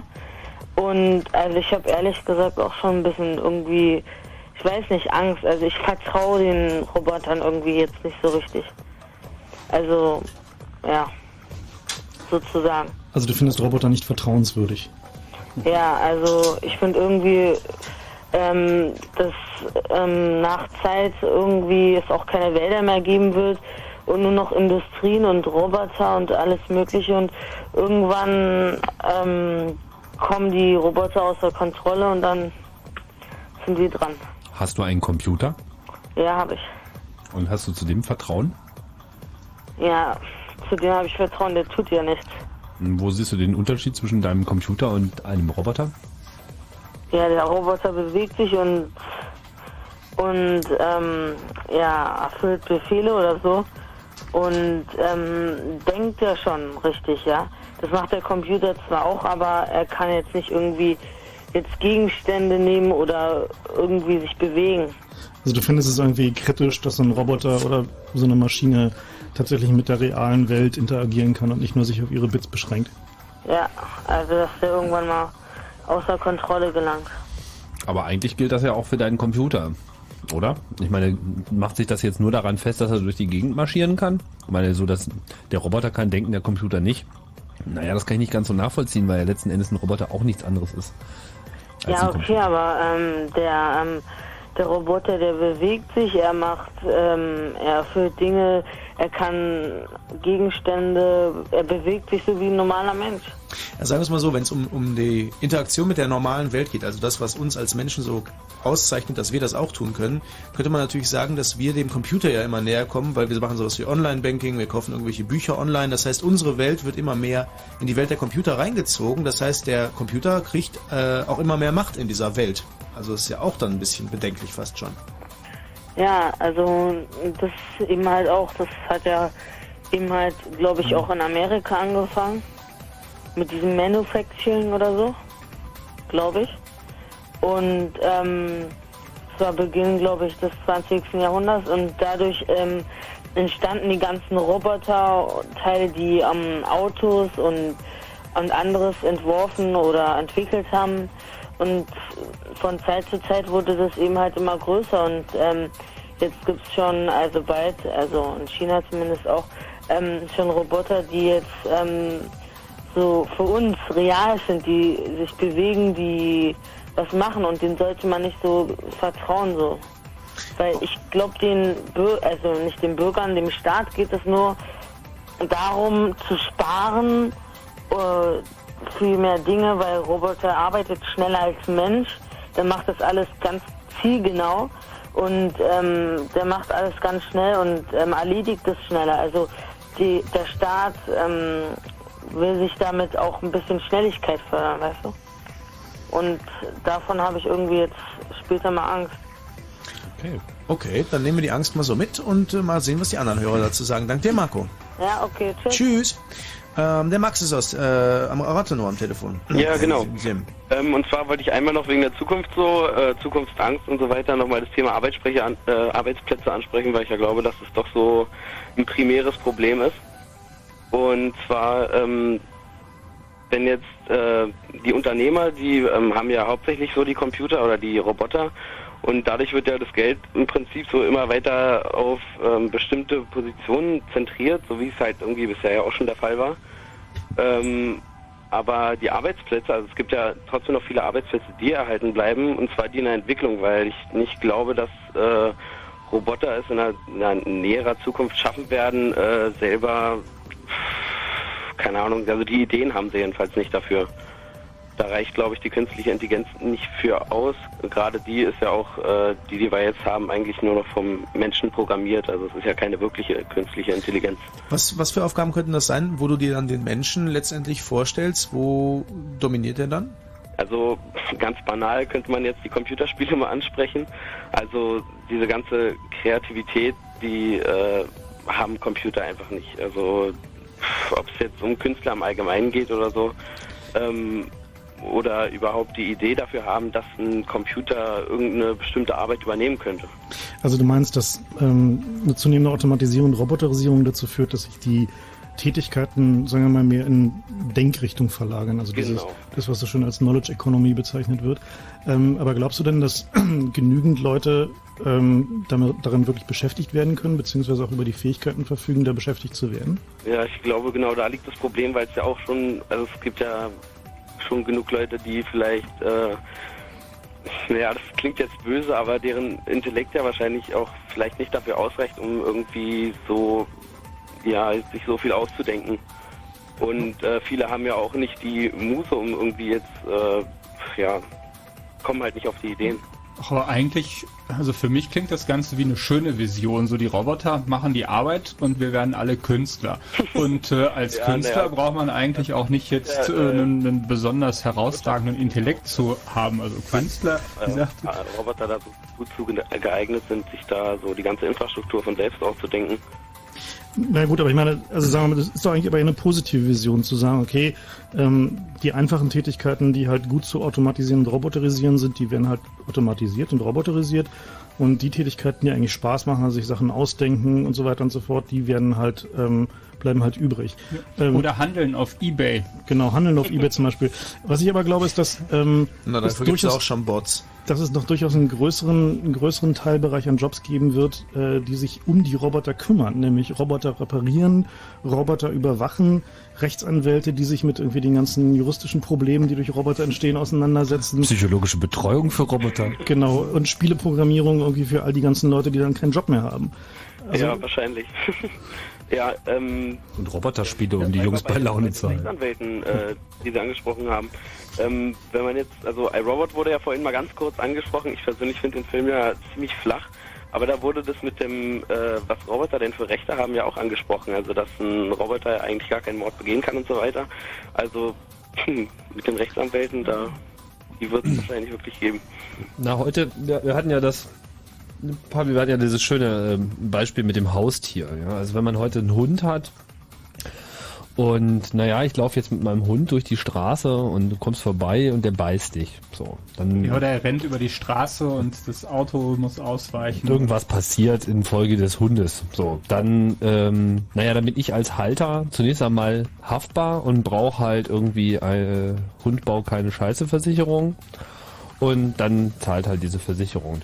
Derzeit gibt es so etwas für Roboter, meines Wissens nicht. Nee, aber für, was Vergleichbares könnte es, also für Autos gibt es ja, oder generell für, für eine ganze Reihe von technischen äh, Geräten, da geht man davon aus, dass von denen eine Betriebsgefahr ausgeht. Selbst wenn äh, man nicht schuld ist, so sind die Dinger von sich aus gefährlich und können halt böse Äh, böse Dinge tun, also ohne dass man sich Roboterhaftpflichtversicherung. Naja, ja, genau, das ist dann die, die Roboterhaftpflicht. Und das heißt, das Roboterkennzeichen. Wir wissen schon mal, dass die Dinger Nummernschilder haben werden. Mhm. wird, wird, sich, wird sich schlicht nicht vermeiden lassen. Die Dinger werden einfach Nummernschilder haben, weil sonst ist das ja mit der Haftpflicht ein bisschen schwierig. Ich hätte dann gerne mal Ihren Ausweis und Ihre Roboterbetriebserlaubnis wieder. Genau. Aber ja, beim Auto ist es ja schon so, dass es direkt vom Menschen gesteuert wird, und wenn man jetzt einen Roboter besitzt, der, sagen wir mal, jetzt eine, eine vorge- vorgegaukelte künstliche Intelligenz hat, dem man also nur so ein, zwar irgendwo einen Befehl gibt, der, aber die Ausführung bleibt ja dann trotzdem dem Roboter überlassen, und da hat man dann ja nicht die direkte Kontrolle über ihn. Naja, also genau. Beim Smart ist das ja auch schon nicht mehr so direkt. Oder zum Beispiel beim Airbus. Oder beim mhm. Airbus. Also die, die Grenzen verschwimmen da. Ja. Natürlich äh, geht man natürlich davon aus, dass man irgendwie diesem Roboter irgendwas sagt und dann tut er das und dann kann er das aber einfach trotzdem falsch tun, weil letzten Endes wird zumindest für absehbare Zeit die Software dieser Roboter von Menschen produziert worden sein. Genau, ich, genau, ich sage meinem Roboter, äh, überfalle jetzt da drüben die nächste Bank, aber bitte äh, keine... Äh, äh, keine Gewalt, äh, so, und der genau. ballert dann trotzdem los, weil er nervös wird und äh, ja, sowas meinst du? Ja, dann stehst du vor Gericht und sagst, ich habe ihm gesagt, er soll keinen erschießen, ich bin nicht schuldig. Genau. Ja, okay. Entschuldigung, wir sind ja jetzt ein bisschen in die Parade gefahren. Ja, macht ja nichts. Äh, bei R U R da habe ich nochmal eine Frage. Ich weiß nicht, ja. habt ihr den Film auch alle gesehen? Ja, ja, wir kennen ihn alle, ja. Okay, ähm, diese Roboter, die neuen, die wurden ja irgendwie da so ausgeliefert und jeder hat einen bekommen. Wie, wie wurden die denn bezahlt? Gute Frage. Vielleicht war das, ist das ja auch schon so ein Teil der, der, der Zukunftssozialhilfe. Äh, ja, also vorhin kam ja auch so dieses auf, also wo ich ja auch wirklich, ich sage das gleich nochmal dazu, äh, vollstes Verständnis dafür habe, wenn man sagt, die Computer nehmen uns die Arbeitsplätze weg. Bloß wenn man sich, äh, also Entschuldigung, nicht die Computer, sondern die, die Roboter nehmen uns die Arbeitsplätze weg. Also die Roboter verhindern, dass ich äh, sechzehn Stunden lang mit dem L K W durch die Gegend fahre. Ich meine, das sind nun wirklich Jobs, ich würde ihn mir äh, so nicht wünschen. Vielleicht gibt es Leute, die das mit Spaß betreiben, aber es ist sicherlich jetzt nicht unbedingt äh, ein Traumjob, wenn man irgendwie die Wahl hätte zwischen Cocktails äh, shaken am Strand und äh, Fernfahrer sein, dann ist das sicherlich äh, eine einfache Entscheidung. Von daher ist es eben nicht unbedingt etwas, was man nicht vielleicht auch weggenommen haben möchte. Wenn man tatsächlich Technik zum Einsatz bringt und es bringt etwas und bestimmte Dinge tun sich dann eben auch so billig, dass sie der Allgemeinheit billiger bereitgestellt werden kann, dann kann es ja auch, kann es auch zu einem äh, System führen, in dem dieser Luxus, den wir uns ja gerne leisten wollen, ich meine den gesamten Luxus, jetzt nicht äh, Rolex und Viagra-Pillen, sondern der Luxus einfach... Also Lebensgefühl. Ja, Lebensgefühl, äh, sicher, sauber leben, tralala, keine yeah. äh, grundsätzlichen Probleme, Krankheiten und so weiter. Das, das liegt ja auch heute schon zu einem großen Teil an der Technik, die wir haben. Ja? Ja. Also auch den Beruf so, des Fernfahrers gäbe es eben nicht ohne... Hey, Robert war ja das Ganze wahrscheinlich schon so weit, dass die meisten Menschen wirklich keinen vernünftigen Arbeitsplatz mehr hatten. Genau, und ja, dann ist es nämlich... Äh, Familie, die hatte auch noch so einen Roboter bekommen und ich meine, wenn, wenn die Eltern beide arbeitslos sind, dann können sie sich doch wohl noch gerade ja. so um ihr Kind kümmern, da brauchen sie ja nicht noch einen Roboter-Babysitter. Na, in, in Japan, die Business Cases für die, für die Androiden sehen halt vor allem die Altenpflege als äh, einen wichtigen äh, Business äh, Case, wo eben der Roboter ja für alte Menschen äh, dann Besorgung macht, zum Bäcker geht beispielsweise mhm. oder die Wohnung in, in Schuss hält. Das, das sind ganz konkrete Planungen dort und, wenn, und es, es dürfte vermutlich sogar preiswerter werden, den Menschen einfach einen Roboter zur Verfügung zu stellen als eine Pflegekraft ab einem bestimmten Punkt. Ja, na da ist es wahrscheinlich auch wirklich äh, sinnvoll. Und lohnenswert, also obwohl, also ich glaube, ich kenne keinen Menschen, der den Job wirklich gerne macht. Ja, vor allem muss man sagen, dass es natürlich billiger ist, aber ähm, der Roboter kann natürlich nicht Trost spenden oder mal nett sein oder so. Ja, der hebt dich ja. halt aufs Klo, sagt dann, so. Schön gemacht. Ja, also was sollte das nicht können? Das wird nicht wieder, also ich meine, das, natürlich muss so ein Roboter auch Empathie simulieren können, wenn er irgendwie in der Altenpflege tätig ist. Tamagotchi. Mhm. Ja, also ich ja, meine, gut, das aber ist das basiert, das basiert ja darauf, dass du dich quasi um dieses Gerät kümmerst. Das ist ja der alte Trick. Du kümmerst dich quasi um dieses minderwertige Gerät in dem Fall, also was dann in dem so quasi Leben simuliert. Nee. Nur wenn dir etwas suggerieren soll, es wäre quasi freundlich zu dir, kümmert sich um dich. Ich glaube, das ist um einiges schwieriger. Na, es gibt also äh, was die Japaner da zum Beispiel ähm, mit ausgedacht haben, ist, dass Leute, die sich selber nicht mehr aus ihrem Haus bewegen können, aber tatsächlich die Ähm, sagen wir menschlichen Funktionen eines Roboters in jemand anderes Haus übernehmen. Das heißt also, dass du tatsächlich über den Roboter direkt mit deinem Freund redest und der tatsächlich in der Lage ist, nett zu dir zu sein, indem er halt einfach auch dahinter ein Mensch steckt. So. Ja, also meine, die Dinger haben ja ein Netz. So. Das ist ja nicht so, dass das irgendwie eine isolierte Maschine mhm. ist, die irgendwie keinen Kontakt zur Außenwelt hat. Lass uns doch mal eine Verschwörungstheorie aufmachen. Ich behaupte, dass alle Hunde, die kleiner als einen Meter sind, bereits heute Roboter sind. Wenn man sich diese Maschinen anschaut, wie die so funktionieren, die haben irgendwie total eingefahrenes Sozialverhalten, vollkommen domestiziert, irgendwie hecheln die ganze Zeit mit der Zunge, gucken einen mit großen Augen an, jaulen und japsen und wollen irgendwie was zu essen haben und so. Also sie haben voll dieses Tamagotchi-Verhalten und die Dinger werden massenhaft gekauft. Ja, äh, die ja, werden ausspionieren, wie uns, wie wir Menschen uns verhalten und irgendwann dann später die Weltherrschaft übernehmen. Genau, und, und die haben auch so ein eingebautes Verfallsdatum und so weiter, sodass regelmäßig welche neu nachgekauft werden müssen, so mit Reproduktionssimulationen und so. Die hinterlassen diese braunen Sonden auf dem Bürgersteig.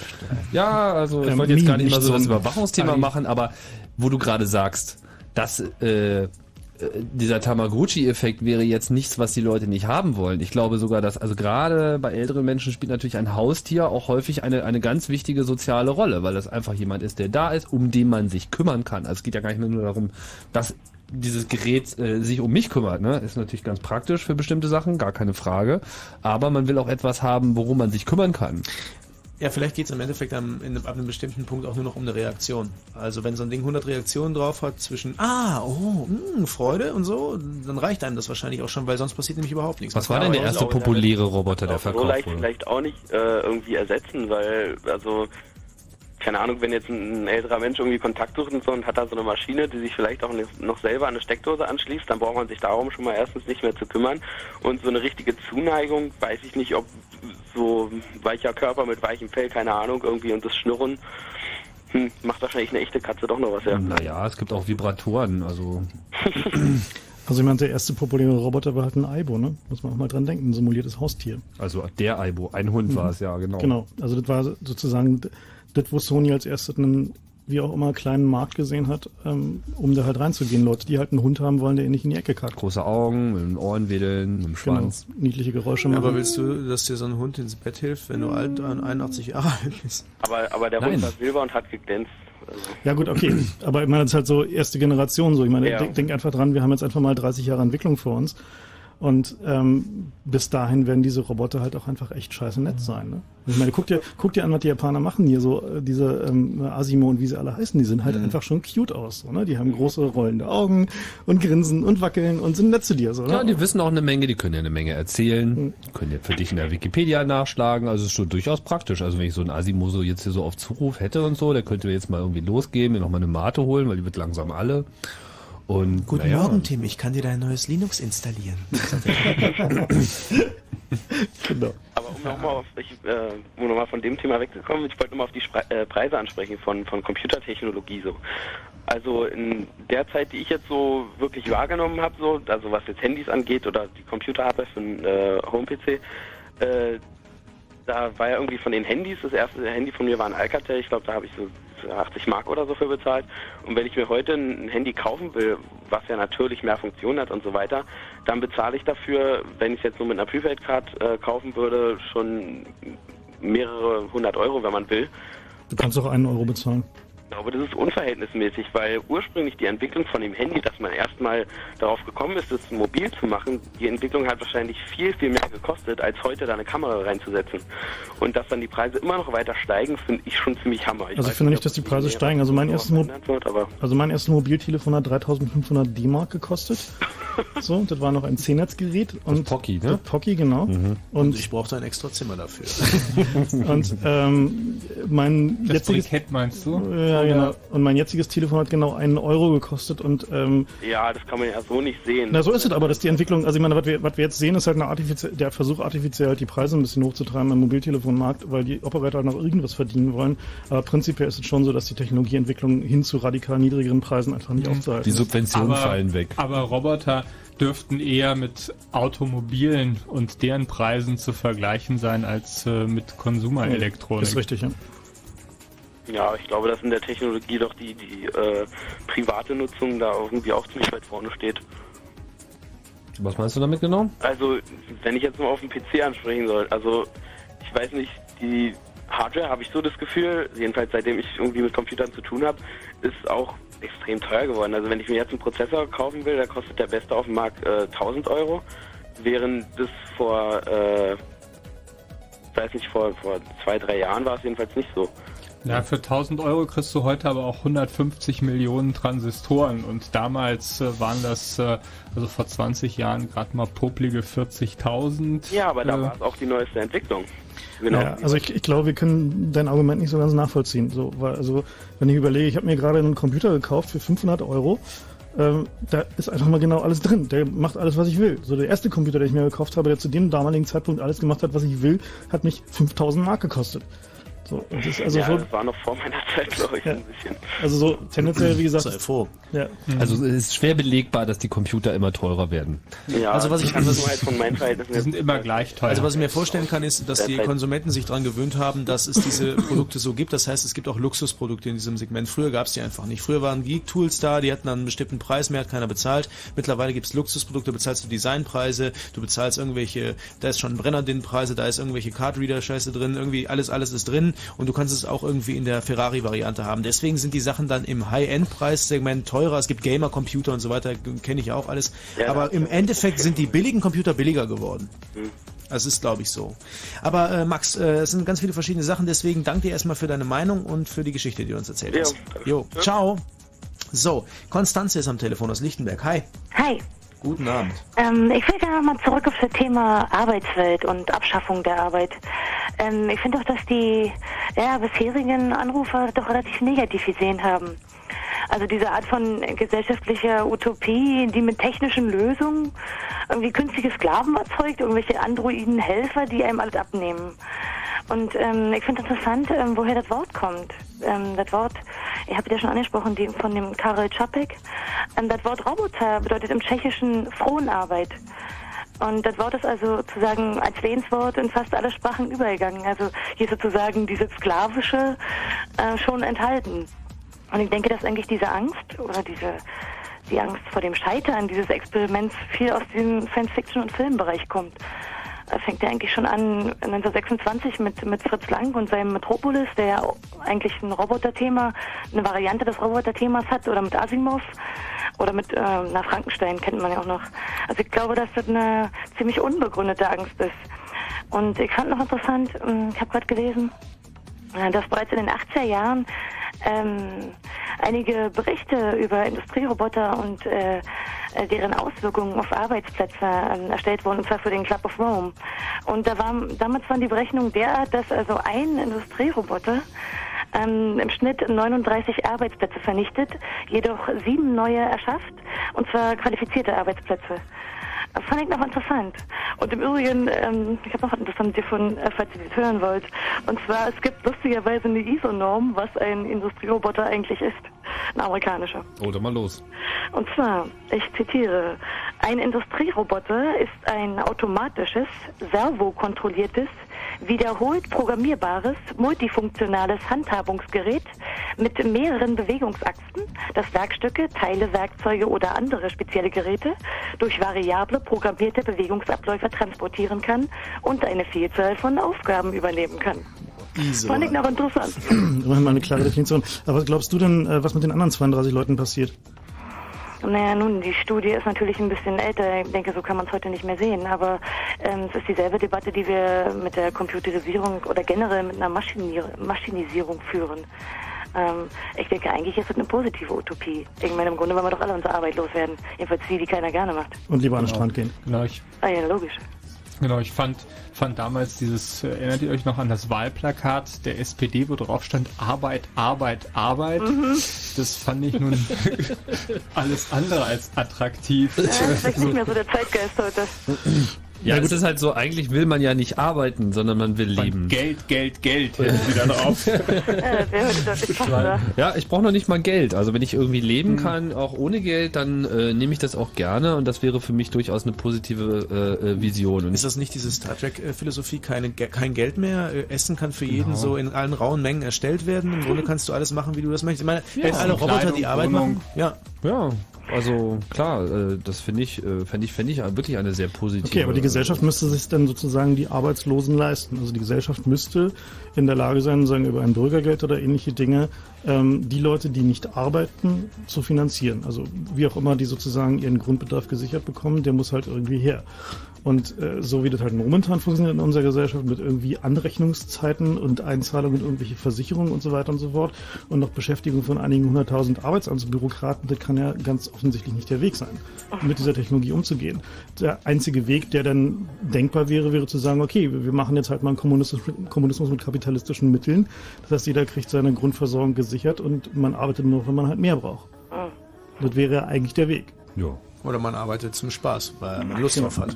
Oder man ja, lässt arbeiten. Offensichtlich ist das halt wirklich äh, alt. Also zurückgehend wird ja eigentlich sogar, also eigentlich geht auf die Bibel zurück und die, ähm, ich weiß nicht, ob ihr die kennt, ähm, die jüdische Golem-Sage. Dieser, äh, mhm. der Golem, der, der Diener und Beschützer war in der Synagoge. Kennt ihr das? Mhm. Und also ich meine, offensichtlich haben sich da schon zu Urzeiten äh, die Menschen darum Gedanken gemacht, wie sie den Kram loswerden können. Und man, ich denke, deshalb muss man es positiv sehen. Aber man möchte doch eigentlich äh, nicht einfache Arbeiten machen, wenn es doch jemand äh, oder eine Maschine, ein Roboter machen kann. Ja, okay, nur man muss halt tatsächlich einen Weg finden, das Sozialumfeld Arbeit, was für viele Leute sehr wichtig ist, äh, zu ersetzen. Es gab ja gerade diese hübsche Studie, ähm, wo sie dann doch mal festgestellt haben, dass es eigentlich nicht ums Geld geht, sondern ums Wohlfühlen und dass mehr Geld halt nicht zwingend zu mehr Wohlfühlen führt. Das heißt, es muss halt einfach in den nächsten Jahren müssen Wege gefunden werden, dieses Wohlfühlen ohne Geld zu erzeugen. Es spricht also Aufgaben zu geben, die Leute sozial zu integrieren, die halt einfach nicht in der Lage sind, sagen wir mal, dieser Knowledge-Ökonomie halt als Arbeitnehmer zur Verfügung zu stellen. Diese ein-Euro-Jobs zum Beispiel. Ja, auch weil sie sich über Arbeit definieren. Hm? Also weil sie sich auch über Arbeit definieren, also da, weil das Wichtigste ist, was zu kennen. Weil ja, die klar. Gesellschaft natürlich auch die Leute über die Arbeit definiert. Ja, so, ne? Du bist, was du schaffst und wenn du nichts schaffst, bist du nichts. Das ja. ist äh, in allen Köpfen drin und sicherlich ein Hemmnis an der Stelle. Ja, wir sehen, ein ethisches Problem. Ja, auch ein philosophisches Problem. Ja. Hm. Okay, ich will auch nicht weiter schwafeln, sondern gerne noch andere, andere Meinung hören. Alles klar, danke Konstanze. Vielen Dank. Tschüss. Tschüss. Tschüss. Ihr könnt weiter anrufen, null drei drei sieben sieben neun sieben eins eins null, wenn ihr euch bei diesem ethischen bzw. auch philosophischen Problem beteiligen möchtet, an äh, Fragen vielleicht zu dem Thema habt oder selber beisteuern möchtet, dann ruft einfach an und wir machen jetzt eben kurz Nachrichten. Wenn Fritz in der Prignitz, dann hundertdrei Komma eins. Wir haben es dreiundzwanzig Uhr zweiunddreißig. Fritz Info. Mit dem Wetter natürlich, in der Nacht fällt stellenweise Schnee, es kann glatt werden bei minus ein bis minus vier Grad. Morgen soll es meist bewölkt sein, ab und zu kann es weiter Schnee geben bei maximal ein Grad. Die Meldung jetzt mit Gerald Kötterheinrich. Die gesetzlichen Krankenkassen haben das vergangene Jahr mit einem Millionenüberschuss abgeschlossen. Mehrere große Kassen gaben heute ihre Zahlen für das Jahr zweitausendvier bekannt. Die Deutsche Angestelltenkrankenkasse zum Beispiel hat einen Plus von dreihundertfünfundsechzig Millionen Euro verzeichnet. Sie erwägt nun für ihre Versicherten Mitte des Jahres die Beiträge über die gesetzlich geforderten null Komma neun Prozentpunkte hinaus zu senken. In der Affäre um massenhaften Visamissbrauch steht Bundesaußenminister Fischer weiter unter Druck. Es geht vor allem um die Frage, wann Fischer welche Details erfahren hat. Nach Medienberichten wusste das Auswärtige Amt bereits im Sommer zweitausendzwei von Missständen an der Botschaft in Kiew. Unklar blieb heute, inwieweit diese Warnungen Fischer erreichten. Verbraucherschützer haben die geplanten neuen Tarife der Telekom als zu unübersichtlich kritisiert.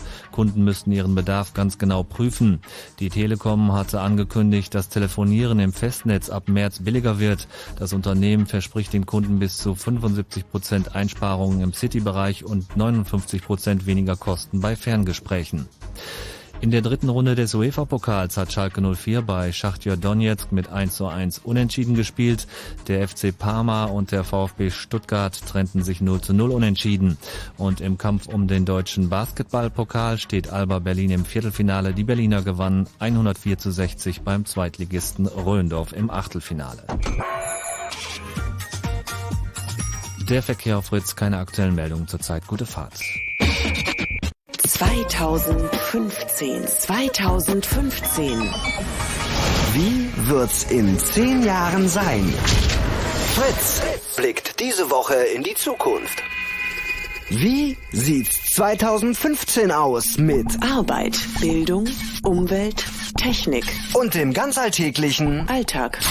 Wo werdet ihr sein? Was werdet ihr machen? Wie stellt ihr euch die Zukunft vor? Fritz zweitausendfünfzehn. Wie wird's in zehn Jahren sein? Man weiß es nicht. Aber man kann ja mal drüber nachdenken. In dieser Woche und im Radio. Meiste Musik. Fritz.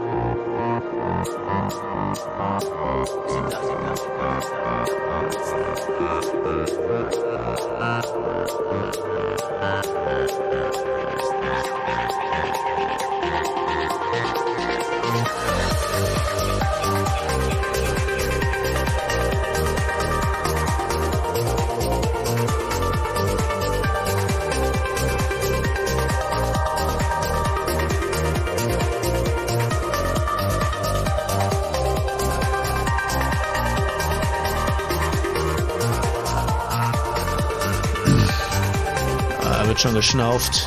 Das ist der Tim. Daneben sitzt der Pavel und dann noch ein Stückchen weiter links der Frank. Meine Person Max von Malotki. Chaos Computer Club heute Abend zu Gast. Chaos Radio. Äh, ein bisschen über die Halbzeit sind wir. Das heißt, noch knapp anderthalb Stunden wird hier getalkt zum Thema Roboter am heutigen Abend und Robotik. Ähm, denn es ist die Zukunftswoche auf Fritz. Und ähm, wir haben schon eine Menge mit euch gequatscht, auch über so Risiken und äh, die ganze ethisch-moralischen Hintergründe, die da irgendwie hochkochen, wenn man sich darüber unterhält. Und am Telefon ist der David aus Thüringen. Ihr könnt genauso anrufen unter null drei drei eins siebzig siebenundneunzig hundertzehn und euch äh, zum Thema aussprechen. Tag, David. Jo, hallöchen. Ja, also mir geht es also im Grunde genommen eigentlich nur um die äh, um die Sicherheit dieser Roboter. Ich meine, wenn man das jetzt mal in, in einer näheren Zukunft betrachtet, ich meine, so ein Roboter besteht ja letzten Endes auch nur aus einem Computer, der sich bewegt, wenn man es jetzt mal ganz böse sieht. Und ähm, irgendwo muss ja auch eine Software laufen, die irgendwo mal ein Mensch programmiert hat. Und jeder Mensch macht ja sicher auch Fehler und es gibt auch andere Menschen, die sowas ähm, nicht sehen, warum oder nicht sehen wollen aus irgendeinem Grund. Und es gibt ja auch Sicherheits, äh, bestimmt Sicherheitsrisiken äh, von diesen von diesen Robotern, weil ich meine, die Roboter müssen ja auch irgendwie untereinander kommunizieren, sag ich jetzt mal. Wenn man jetzt zum Beispiel ein Netzwerk aufbaut, äh, zum, ich sag nur mal Fußballspiel, wie das äh, sehr oft ähm, unter, unter Robotern, Robotern manchmal veranstaltet wird, unter solchen äh, Entwicklern von Robotern. Und mh, das gibt ja sicher auch Sicherheitsrisiken, weil ihr es vorhin auch schön von, von Angst hattet. Ich meine, es ist ja auch ein Thema, was man was man ansprechen muss. Schließlich, äh, wenn man heutzutage sieht, Sicherheitsrisiken über, über W LAN zum Beispiel, äh, die Roboter verständigen sich ja sicher auch über so eine Technologie, jedenfalls in näherer Zukunft, sag ich mal. Und dann könnte es ja auch in der Richtung passieren, dass der, der Roboter manipuliert wird, ich sag mal, und dann dem, dem Menschen vielleicht böse Dinge tun will, wenn man es jetzt mal böse ausdrückt. Das ist so in der Tat äh, ein interessantes Thema angesprochen, also die Betätigungsmöglichkeiten für ähm, ja, Hacker erweitern sich äh, natürlich in, in jeder Hinsicht. Also wenn man äh, bis wenn heute so die härteste äh, Waffe vielleicht so ein äh, Distributed Denial of Service äh, Attack ist, den man äh, von seinem Rechner aus äh, fahren kann, ähm, da bekommt dann sicherlich mit Robotern, äh, wenn man wenn man so eine äh, Horde Roboter, ein paar hundert oder ein paar tausend Roboter plötzlich unter seiner Kontrolle äh, hat, äh, das Wort Angriff eine ganz andere Bedeutung.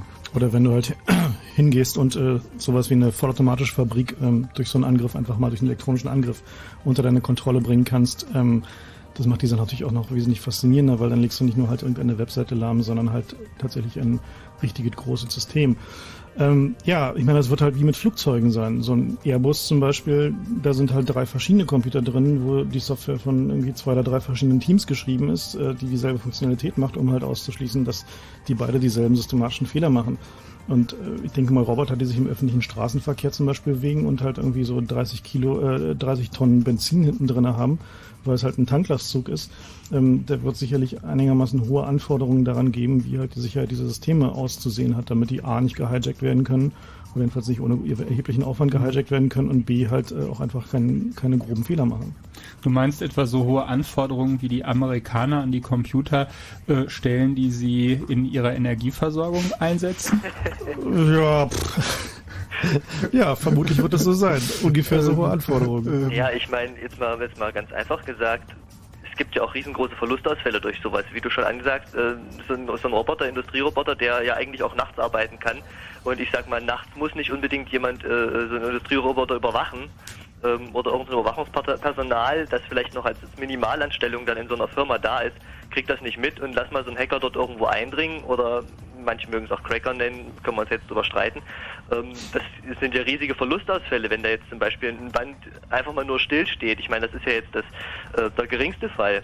mal abgesehen von von ähm, von technischen Schwierigkeiten, dass ein Roboter, aber ich sag mal, was kaputt macht, was er ja nun eigentlich gar nicht soll, sondern er soll ja irgendwo vielleicht was zusammenschrauben. Ähm, oder vorhin war auch schön im, im, im I R C angesprochen, ähm, wenn die Software zum Beispiel von Microsoft ist, dann werden die Roboter ständig krank, weil sie ein, ein unverreichendes äh, Immunsystem haben. Also fand ich auch ziemlich interessant, weil das sind ja auch Punkte, die man in Betracht ziehen muss. Und wie schon gesagt, heutzutage und auch in, in, in geraumer Zukunft wird so ein Roboter nur aus, aus Computerteilen bestehen, die ja auch nur von einem Menschen programmiert sind, und auch der macht irgendwo Fehler.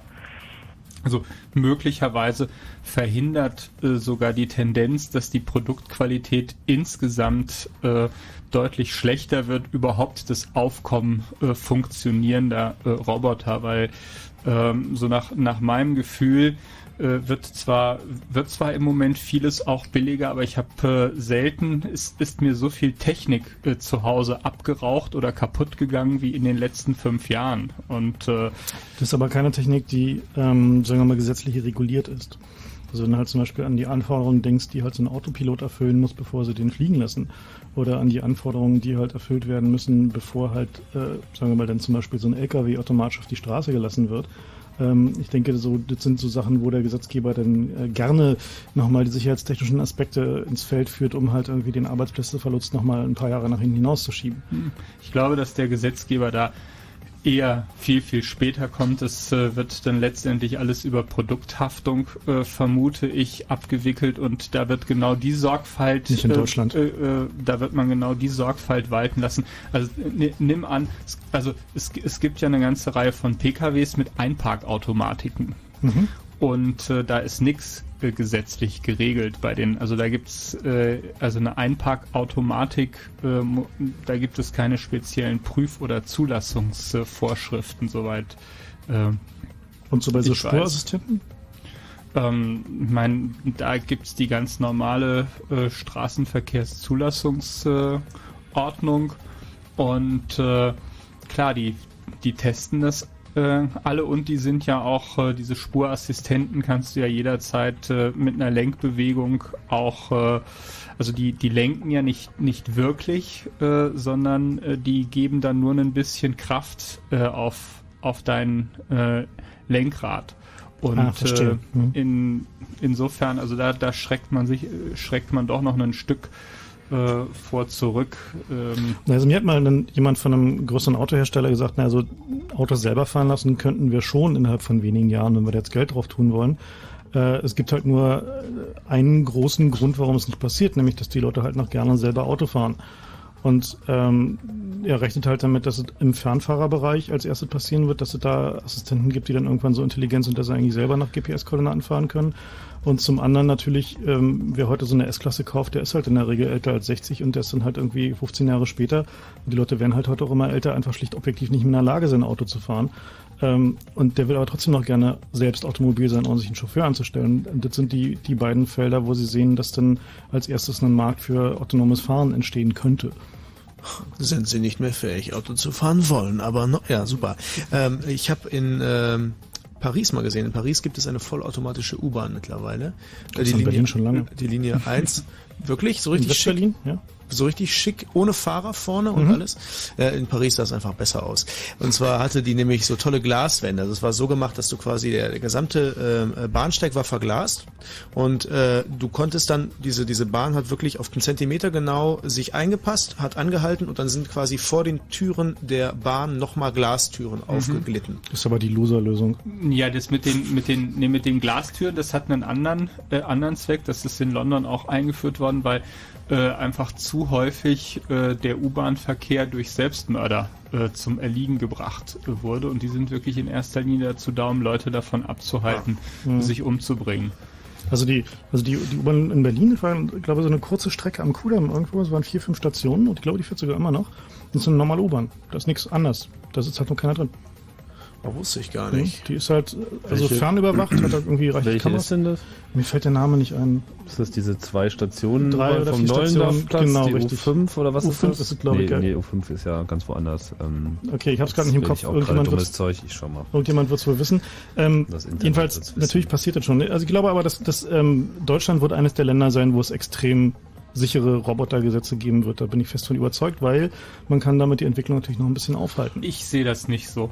Also gerade wenn du dir anguckst, die Störungen in der Kfz-Elektronik auch bei den äh, deutschen äh, äh, Luxusfahrzeugherstellern äh, deuten eher äh, in eine andere Richtung. Äh, Na gut, okay, wir werden sehen. Ja, das ist richtig. Und wenn man den, den Faden jetzt mal ganz blöd einfach mal weiterspinnt, mal angenommen in, ich weiß nicht wie vielen Jahren, lass mal die, die, die ganzen Roboter selber denken.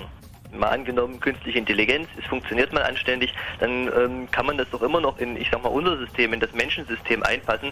Der Roboter denkt zwar dann selbst, kann aber eigentlich immer noch manipuliert werden von anderen Robotern, so wie du heutzutage einen anderen Menschen ähm, geschickt manipulieren kannst durch verschiedene, ähm, ich sag mal, Mechanismen jetzt, ähm, kannst du das dann, können das dann Roboter untereinander, denke ich mal, sicherlich auch. Also das, dieser Sicherheitsaspekt wird irgendwie nie äh, wegzukriegen sein, egal wie sich der Mensch oder hinterher dann der Roboter selber anstellt. Also das sind so, so, so Dinge, wo man ähm, auch bei der Entwicklung halt schon über, drüber nachdenken muss. Mhm.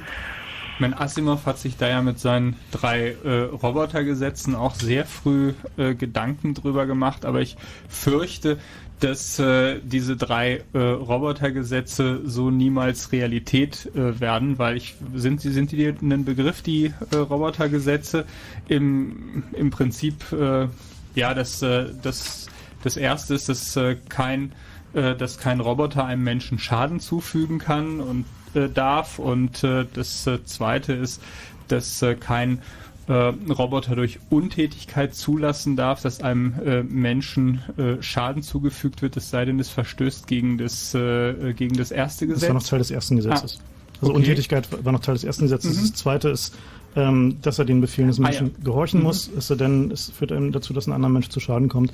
Und das dritte Gesetz ist, dass er sie selbst erhält. Genau, stimmt. Das äh, ja, Sel Selbsterhaltung. Und gerade genau diese drei Gesetze werden in, in, in dem Bereich, wo am meisten Geld äh, reinfließt im Moment, nämlich in die militärische, äh, ähm, ja, in die militärische Verwendung von, von Robotern. Da sind natürlich genau diese drei äh, Gesetze äh, überhaupt nicht äh, brauchbar. Präzise, also da die Forschung findet momentan genau in den Bereichen statt, wo halt die Asimovschen Gesetze einfach nur im Wege stehen. Also naja, ich meine, das ist, man, man sieht ja auch schon, selbst wenn der Film iRobot in manchen Dingen ziemlich flach ist, ähm, auch dort wurden die drei Gesetze ja angewandt und man sieht, es ist auch ausnutzbar. Also es ist nicht alles äh, perfekt in der Richtung. Ja gut, also da, da gibt es ja diese schönen Geschichten von Asimov, aber äh, was diese Militärgeschichten betrifft, da geht es eigentlich nur um den zweiten Aspekt, nämlich irgendwie der Roboter soll den Befehlen des Menschen gehorchen, dem er gehorchen soll, und zwar auch genau niemand anderem.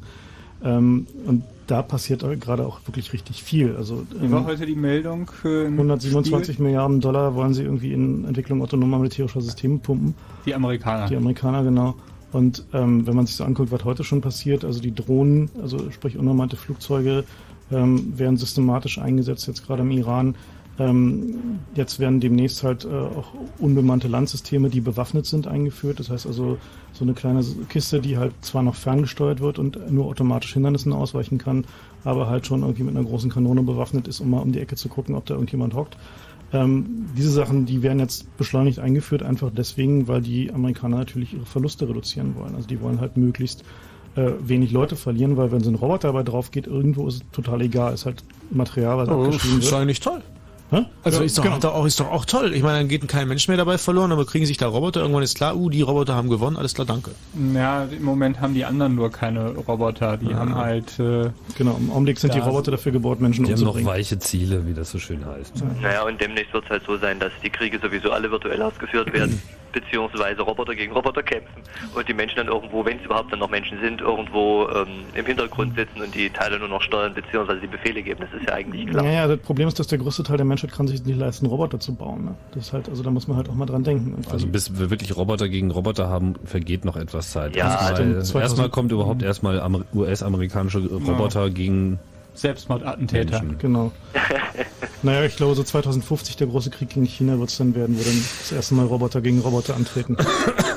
Naja, Einstein hat er, schon, hat er mal einen, schönes, einen schönen Satz geprägt, der sagte, ähm, ich weiß zwar nicht, mit welchen Waffen sich die Menschen im dritten Weltkrieg bekämpfen werden, aber im vierten werden es auf jeden Fall Keulen sein. Er könnte recht haben. Tja. David, danke dir für den Anruf. Nichts zu danken. Tschüss. Tschüss. Felicitas aus Berlin ist am Telefon. Hi. Ja, hallo. Guten Abend. Ähm, ja, also ich wollte zum Aspekt nochmal was sagen, ähm, dass man Angst haben müsste, dass irgendwann die Roboter ähm, so intelligent sein werden, dass sie die Menschheit unterjochen werden. Also ich denke, gerade dadurch, dass es in der Science Fiction so wirklich ausführlich beschrieben wird, ähm, wird werden sich die Menschen dafür hüten, jeweils, jemals die Roboter so stark zu entwickeln, dass sie ähm, den Menschen übermächtig sind. Ähm, also, in der Science Fiction wurde auch ähm, der Überwachungsstaat irgendwie äußerst ausführlich beschrieben und ähm, wirklich in allen Details, und ähm, trotzdem haben wir ihn heute. Ja, aber ähm, ich meine, es ist ja, ähm, wenn ich jetzt zum Beispiel an Matrix denke, ähm, da geht's, also beim Überwachungsstaat geht es ja nicht um die Bedrohung der Menschheit, sondern um die Überwachung der Menschheit vielleicht, aber ähm, ich meine, äh, es ist ja nicht, geht ja nicht um die, das Leben und um die Ethik der Menschen. Und ich meine, es war einmal als Gegenbeispiel zum Beispiel, also als ein ähnliches Beispiel zu sagen, ähm, vor dreißig Jahren war, wurde eine Wirtschaftsprognose gegeben, dass im Jahre neunzehnhundertfünfundneunzig die Wirtschaft dann hier liegen wird, weil äh, sämtliche Ressourcen und die Entwicklung aufgebraucht sein werden. Und es ist gerade nicht eingetreten, weil eben sich die, die Menschen nach dieser Prognose davor gehütet haben, ähm, diese Entwicklung weiterzugehen. Also du unterstellst, denke, dass, dass die Menschheit in der Lage ist, bewusst zu handeln? Ja, so ungefähr. Und auch denk, außerdem denke ich auch, dass zwar, man, äh, dass zwar die Entwicklung voraus, schnell voraus, äh, voranschreiten wird, allerdings ich glaube nicht, dass wir in den nächsten fünfzig Jahren so weit kommen werden, dass ähm, die Roboter wirklich die Arbeit übernehmen. Ich meine, ich denke zwar schon, dass die Entwicklung schnell voranschreitet, aber ähm, wenn man sieht, was also so in Richtung künstliche Intelligenz in den letzten Jahren so passiert ist, ist ich glaube, also ich bin jetzt zwar nicht ganz firm da in dem Bereich, aber ich denke, dass es nicht so schnell vorangeht, wie jetzt viele denken, in den, dass in den nächsten zehn, zwanzig Jahren schon passieren wird. Das ist eine Sache, die, die im Informatiker immer wieder sagen, sodass der, ähm, das sagen wir mal, wenn man sich die künstliche Intelligenz halt im Detail anguckt, dass es dann doch irgendwie schon einigermaßen enttäuschend ist. Ähm, was ich aber faszinierend finde, ist, seit es diesen Paradigmenwechsel hingab, da, dass man sagt, Intelli künstliche Intelligenz braucht einen Körper. Das heißt also, künstliche Intelligenz kann nicht irgendwie ein wissensbasiertes System sein, was in irgendeinem Computer existiert, sondern sie braucht tatsächlich einen Körper, sie braucht Interaktion mit der Umgebung, äh, sie braucht Sensorik. Seitdem ist da eine ganze Menge passiert. Also seitdem gab es eine ganze Menge Fortschritt, den man auch, sag ich mal, anfassen kann. Und ähm, insofern weiß ich nicht genau, ob diese, dieser Optimismus zu sagen, ähm, die Forschung ist da so hinreichend hinterher oder es ist ein hinreichend komplexes Problem, dass es nicht zum gesellschaftlichen Problem werden kann, ob der wirklich so haltbar ist. Ja, also ich denke schon, dass es vielleicht irgendwann passieren könnte, dass es irgendwann äh, zum Problem wird, aber ähm, ich denke, dass ich dann nicht mehr auf dieser Erde weilen werde. Also ähm, ich denke nicht, dass es ähm, so schnell vorangeht, dass wir... Ähm, dass du da noch drunter leiden müsstest. Ja, da würde ich, da würde ich dir auch äh, recht geben. Also ich bin da auch eher der Der Skeptiker. Ich glaube, dass in den nächsten fünfzig Jahren bei der künstlichen Intelligenz nicht viel mehr passieren wird als in den letzten fünfzig Jahren. Und äh aber die Frage ist doch, ob tatsächlich sowas wie künstliche Intelligenz im Sinne von irgendwie nahezu Bewusstsein überhaupt erforderlich ist, um diese Viecher tatsächlich zum Problem werden zu lassen. Ähm, naja, also die Frage... Äh, ab wann ist, sind diese Viecher ein Problem? Also, also, nein, in dem Moment, wo sie sich gegen dich wenden. Ich meine, wenn du dir mal heute die heute äh, ver verbreiteten Roboter, nämlich die Windows-Computer anschaust, dann ist es irgendwie de facto so, dass achtzig Prozent derer, die irgendwie am Internet sind, bereits äh, von irgendwelchen fremden Mächten äh, gefasst wurden und äh, Daten verschicken, die du nie verschicken wolltest. Und äh, ja, aber, das Problem hat man natürlich mit jeder Technik. Ja, genau. Also das ist Da kann man auch sagen, das Problem hatte, hatte man auch äh, mit Autos vor siebzig Jahren und hat man auch jetzt noch mit Autos und ähm, also mit alles, was mit irgendwie mit Technik zu tun hat, mit Elektrizität hat man genau das Problem, dass es da irgendwann, äh, wenn man da nicht genug aufpasst, sich ein Gegen, dass sich das äh, gegen anwenden kann. Ja gut, aber Autos vor achtzig Jahren waren ja keine autonomen Systeme. Also die haben ja nun wirklich gar nichts getan, wenn nicht äh, ja, sich wirklich aktiv darum gekümmert. Kein autonomes System. Bitte? Ein Computer heute ist auch kein autonomes System. Ach, wieso? Die laufen auch. Der macht nur das, nur das, was ich ihm sage. Und wenn ich ihm was Falsches sage, dann... Äh, nee, nee, der tut auch das, was jemand anders ihm sagt. Das ist ja genau das Problem. Ja, also, dass irgendjemand ihm sagt, aber es ist Republik noch keine selbstständig denkende Intelligenz. Nö, das muss es ja auch gar nicht sein. Ich meine, es reicht ja, wenn die andere, äh, wenn derjenige, der ihm das sagt, eine selbstständig denkende Intelligenz ist. Aber nehmen wir mal, nehmen wir mal beim Beispiel Computer, weil ich ja auch immer oft mit Leuten zu tun habe, die zu mir diesen Satz sagen, diesen magischen, Max, hör mal, du kennst dich doch mit Computern aus. Das ist einer der ganz gefährlichen. ähm, und es ist einfach so, wenn wir mal Intelligenz nehmen als äh, vielleicht auch die Tatsache, dass man selber das System, was da gerade funktioniert, nicht mehr so genau verstehen kann, dann sind Computer da schon ziemlich weit vorne, weil die machen ziemlich viel. Die fahren irgendwie hoch, dann kommt da irgendwie so eine Anmeldemaske, muss man vielleicht sein Passwort eingeben, die meisten Leute haben sowieso gar kein Passwort, dann gehen da ungefähr unten in der Taskleiste beim durchschnittlichen normalen Noob-Computer irgendwie zehn bis zwölf Icons an, von denen sowieso keiner weiß, was es eigentlich ist. Es war da irgendwie alles drauf. Und dann gibt es vielleicht einen Schlauen, der macht mal den Taskmanager auf und stellt fest, dass da von denen, die man sehen kann, irgendwie pff, dreißig Prozesse laufen. Und dann würde ich gerne mal wissen, wer irgendwie weiß, was das ist, worum es sich da handelt. Und das ist schon eine Art von Autonomie, würde ich sagen. Aus diesem Grund haben ja die Gerichte auch beschlossen, dass du für deinen P C nicht mehr verantwortlich bist. Ja, aber ich, ich denke, dafür, dafür gibt es ja die Programmierer und ähm, es gibt eben immer noch qualifizierte Kräfte, die wissen, was äh, der Computer da macht. Wenige, äh, sehr wenige nur noch. Ja, da muss ich dir die Illusion leider nehmen. Also ich, ich guck gerade mal, wie viele von den Prozessen, die auf meinem Computer hier gerade laufen, ich in etwa eine Ahnung habe, was sie tun. Also ich, ich glaube, der Punkt ist, ähm, Roboter müssen nicht intelligent sein, um äh, ein Problem darzustellen. Wir haben ja vorhin das militärische Beispiel. Genau. Zum Beispiel. Ja, haben wir einen Typen, meinetwegen, der hat eine humanoide Form, muss ja nicht mal sein. Nehmen wir an, das ist ein Kasten mit Kanone. Was muss der können? Der muss den Feind erkennen können, der muss den Feind töten können. Das sind die zwei Sachen. Was und bringt man dem bei? Man füttert den ja, mit Informationen. Ja, aber wie kann er unterscheiden, ob was der Feind ist und was der Freund ist? Na, mit dem Gesichtserkennungssystem, was auch zum Beispiel in der Stadt London eingesetzt wird, das ziemlich gut funktioniert. Da sehen die schon irgendwie, hu, was für eine Datenbank ist no. das? Wen haben die alles fotografiert? Vielleicht machen die das über ein Satellitensystem, die scannen einmal die Area, dann haben die fünfzehntausend Gesichter, dann sagen die, die sind schon mal in der Datenbank. Mhm, ab und zu vertut er sich zwar, aber das ist dann ist das Kollateralschaden. Genau. Und wahrscheinlich ist es weniger Kollateralschaden als ein Mensch, der irgendwie nervös durch die Gegend rennt und irgendwie total Angst hat irgendwo in, im Irak und dann äh, irgendjemand erschießt, äh, am besten noch seinen eigenen Kumpel oder so. Also das ist, äh, und wenn so eine Maschine dich töten will, dann geht das relativ schnell, da muss auch nicht viel passieren, da bist du einfach das bewegliche Ziel, fertig. Naja, aber äh, es, muss, es gibt ja immer irgendeinen Menschen dahinter, der dieses diese Programmierung vornimmt oder der...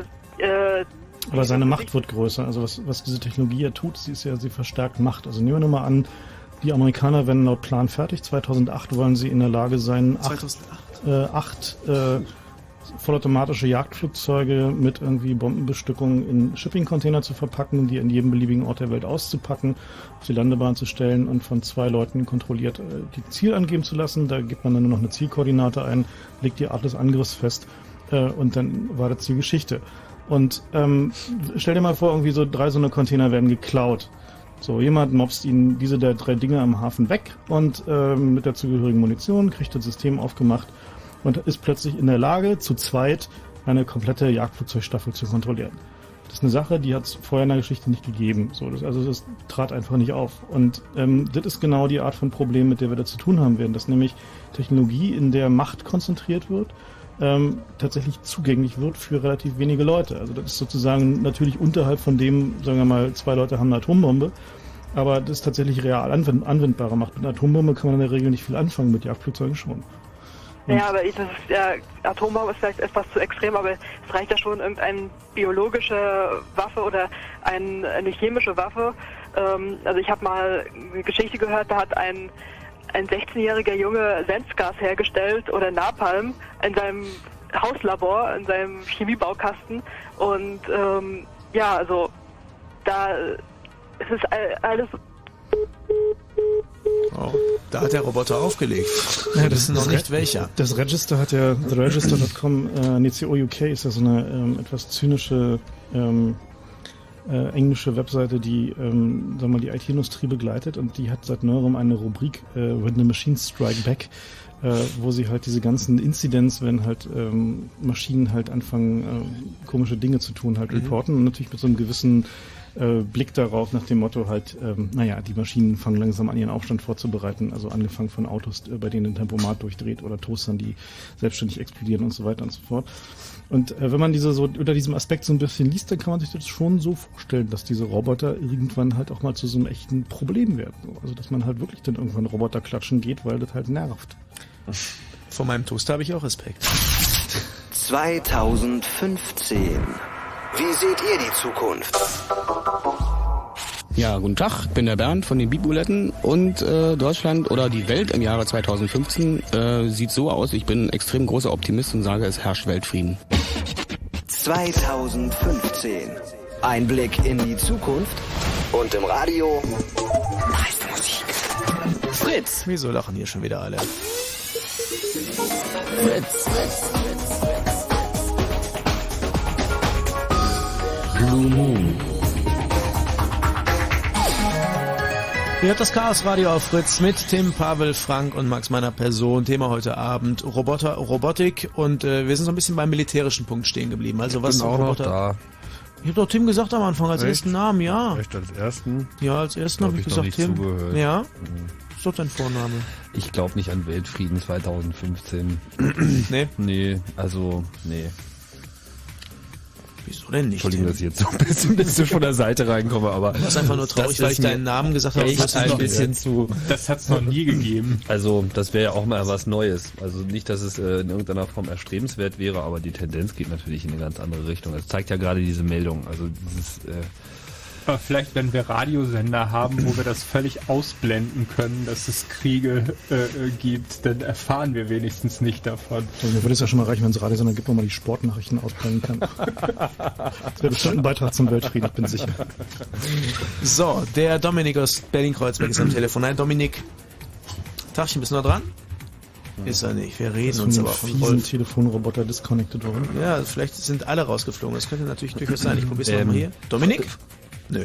Frank, nochmal eine kurze Frage, was hier gerade beim Chat nochmal reinkommt. Diese Gerichtsentscheidung, dass man nicht mehr für seinen Rechner vollständig ist, hast du da eine Quelle am Start? Ähm, naja, es ähm, gibt einige ähm, Urteile, meistens halt in Fällen von Besitz von, äh, sagen wir mal, strafrechtlich relevanten Daten, ähm, wo Leute sich damit zu Recht oder zu Unrecht ähm, verteidigt haben, dass sie gesagt haben, dieser P C ist so komplex, den habe ich nicht mehr unter meiner Kontrolle. Und dieses Internet und dieses Windows ist ohnehin so anfällig und so voll mit Spyware, Trojanern, Backdoors, Viren und so weiter und so fort, dass die Wahrscheinlichkeit, dass der durchschnittliche P C-User noch in der Lage ist, festzustellen, ob jemand anders seinen Computer unter Kontrolle hat, eigentlich null ist. Das heißt also, der P C stellt eine so dermaßen komplexe Maschine dar, dass äh, dem durchschnittlichen Anwender nicht zuzumuten ist, diese Technologie vollständig zu beherrschen. Und da gab es mehrere Landgerichtsentscheidungen, soweit ich mich erinnere, die genau dieses gesagt haben. Also gesagt haben, wenn halt irgendwie äh, per Computerforensik festgestellt werden kann, dass ähm, dieser P C entsprechend mit einer Hintertür versehen war, also da ein Trojaner drauf installiert war, über den andere Leute übers Netz zugreifen konnten. Ähm, und anzunehmen ist, dass der Benutzer halt aus seiner sonstigen Lebensführung und so weiter und so fort äh, nicht derjenige ist, der diesen an, zum Beispiel einen Hackerangriff, der über einen P C gestartet wurde, durchgeführt haben kann, Ähm, dann ist er im Zweifel halt freizusprechen, weil er kann einfach diesen P C nicht mehr unter seiner Kontrolle haben. Und wenn man sich halt anguckt, ähm, typischerweise, wenn halt irgendwie Angriffe gegen Webseiten und so weiter und so fort passieren, so bei diesen Denial-of-Service-Attacken, da sind halt zehntausende P Cs, die werden halt ferngesteuert und äh, verursachen halt... Interessanterweise nennt man das dann Botnetz. Genau, das sind dann sogenannte Botnetze, als Kurzform von Robot. Und... Ähm, das ist tatsächlich das, was da draußen im Internet jeden Tag passiert. Also das ist jetzt nicht irgendeine Zukunft, sondern das ist das, was wirklich jeden Tag ähm, da abläuft, schon seit Jahren eigentlich. Und ähm, ich kann mir nicht vorstellen, dass das mit Robotern eh nicht, sein, äh, nicht anders sein wird, weil letzten Endes ist äh, so ein Roboter wird ein Netz haben, der wird sich seine Software-Updates über U M T S saugen. Ähm, im Zweifel wird die äh, Firma, die diesen Roboter an den User vermietet oder verkauft hat, in der Lage sein, auf diesen Roboter zuzugreifen, um halt irgendwie Verhaltenskorrekturen einzuspielen oder ein neues Softwaremodul, dass er irgendwie plötzlich irgendwie auch noch irgendwie Windeln waschen kann, einzuspielen und so weiter und so fort.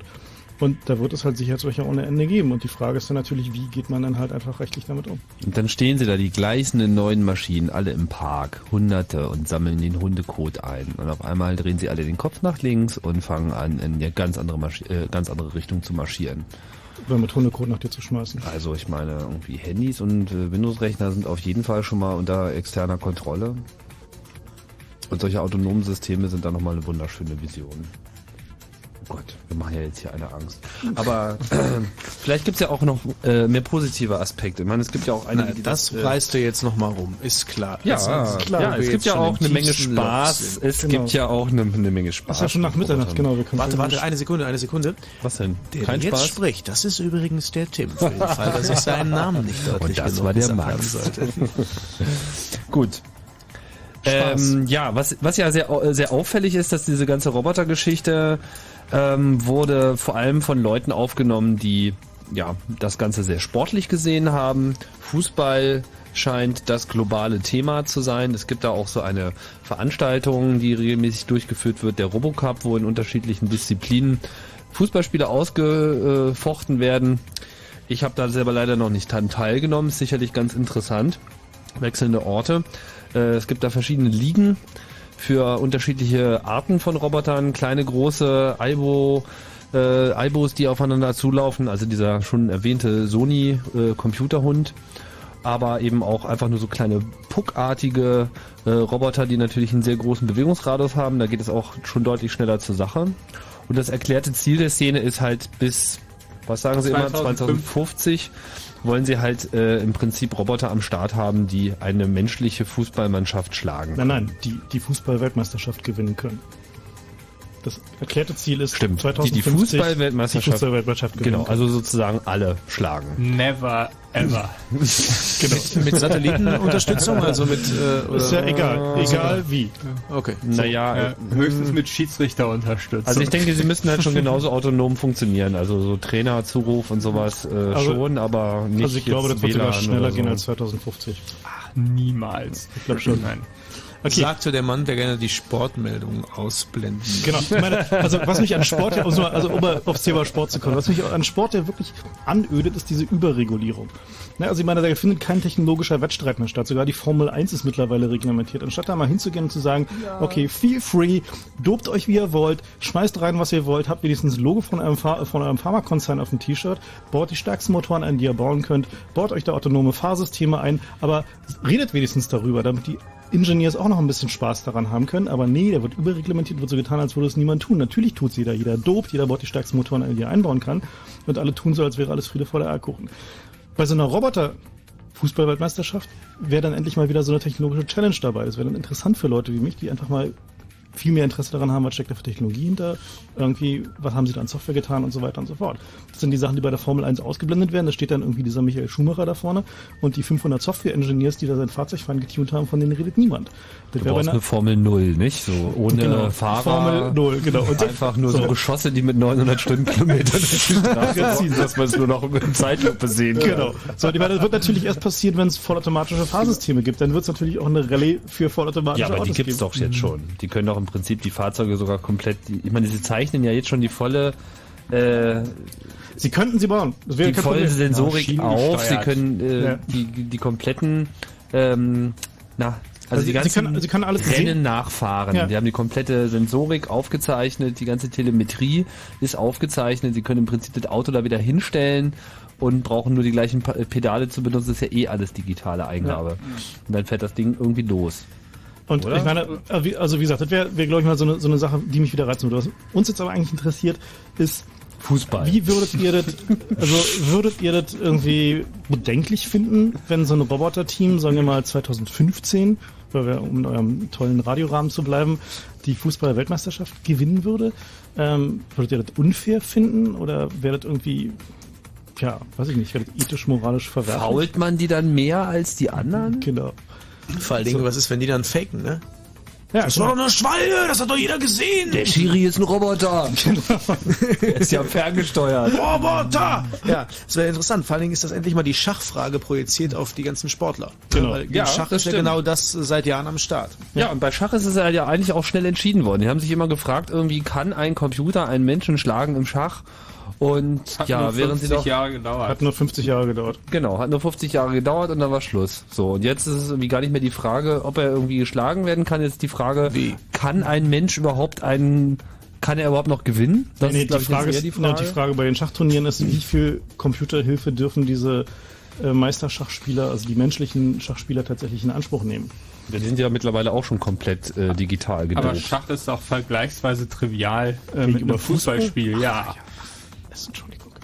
Also ich meine, Fußball, elf Leute und ein Ball, ja. Also ich bitte dich. Okay, Jungs, bevor wir jetzt hier einen Krieg genau. zusammenbrechen, dann hole ich mal den Dominik. Dominik, bist du jetzt dran? Ich bin jetzt dran, hallo. Super, hallo. Ja, ich wollte noch mal was zu der künstlichen Intelligenz sagen, was da vorhin aufgekommen ist und was auch über den I R C geht, ähm, oder ging, das ist mittlerweile auch schon eine Weile her. Und zwar einfach, ähm, glaubt ihr denn wirklich, dass es prinzipiell, also das hatten wir schon mal, ähm, wer raschelt denn da? Prinzipiell möglich ist, ähm, intelligente Roboter zu bauen, also Stichwort Turing-Test. Ähm, weil daran hängen ja auch ziemlich viele von diesen äh, moralischen Problemen, oder? Also nur wenn man ein, ein anderes Wesen sozusagen als ähm, Teil der moralischen Sprachgemeinschaft irgendwie akzeptiert, dann hat das überhaupt Sinn, von Ethik und Moral zu reden. Tja, also sagen wir mal so, ein Altenpflegeroboter, der halt sich mit dir irgendwie einigermaßen sinnvoll unterhalten kann, der muss eigentlich schon verdammt nah dran sein an so einem Turing-Test. Also möglicherweise muss er den Turing-Test nicht wirklich bestehen können, aber er muss schon ziemlich nah dran sein.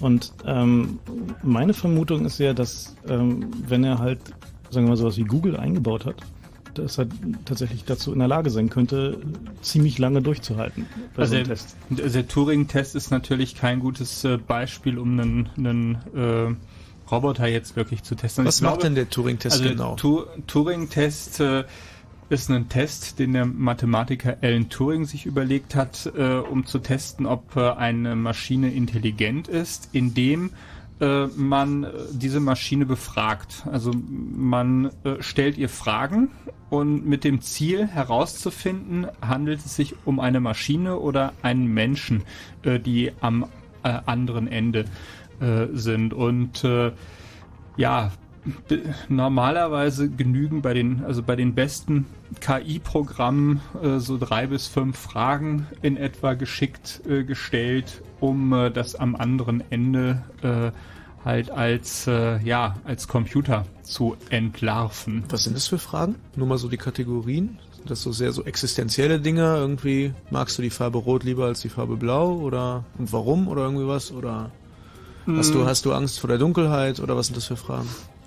Naja, also was man dazu sehen muss, die Fragen beim Turing-Test werden von Leuten gestellt, die ähm, darauf spezialisiert sind, Fragen für den Turing-Test zu stellen. Mhm. Auf der anderen Seite gibt es Leute, die sich in Chats stundenlang mit Bots unterhalten, also mit Eliza-artigen. Eliza war so eines der ersten Systeme dieser Art ähm, und denen entweder nichts ausmacht, dass da auf der anderen Seite ein Skript oder beziehungsweise ein Programm ist oder die es schlicht nicht merken. Also die, die Frage, um nochmal kurz auf deine Frage zu beantworten, die Fragen beim Turing-Test äh, nutzen in der Regel die Schwächen äh, des äh, Sprachverständnisses und Spracherkennens aus. Das heißt, äh, sie stellen teilweise entweder schwer zu verstehende oder, äh, oder doppeldeutige oder mehrdeutige äh, Fragen und äh, versuchen darüber halt äh, einfach ihn äh, aufs Glatteis zu führen.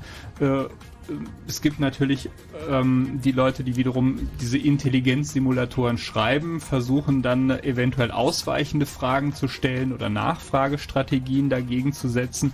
Aber wie gesagt, das Problem ist äh, eben, dass, dass das Sprachverständnis selbst der besten K I-Systeme äh, noch sehr mangelhaft, sehr rudimentär ist und sie, sie durch, ja, halt gerade mehrdeutige Wörter und und und Kontexte, wo jeder, wo jedem Mensch klar ist, zum Beispiel, wenn ich das Wort Wurzel äh, äh, verwende und äh, vorher irgendwie was von Garten oder Bäumen äh, erzählt habe, dann ist dann ist dann ist klar, in welcher Bedeutung das ist, wenn ich vorher mich über Zahlen oder Mathematik unterhalten habe, wieder ein ganz anderer Kontext. Und so wird halt äh, wird halt mit mehrdeutigen äh, Wörtern und und Kontexten äh, gespielt und dann ist es ist es ziemlich schnell äh, klar, dass das kein Mensch ist am Aber anderen Ende. Ich würde mal bestreiten, dass das für so ein Konsumerprodukt irrelevant ist.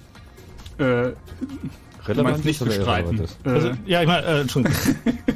Also ich würde mal sagen, für, für so ein Konsumerprodukt ist es wirklich egal. Also wenn die Maschine hinreichend gut ist und sich irgendwie genügend lange über die aktuellen Fernsehserien unterhalten kann. Sagen wir es mal so, die meisten Chatbesucher, die ich kenne, würden den Turing-Test auch nicht bestehen.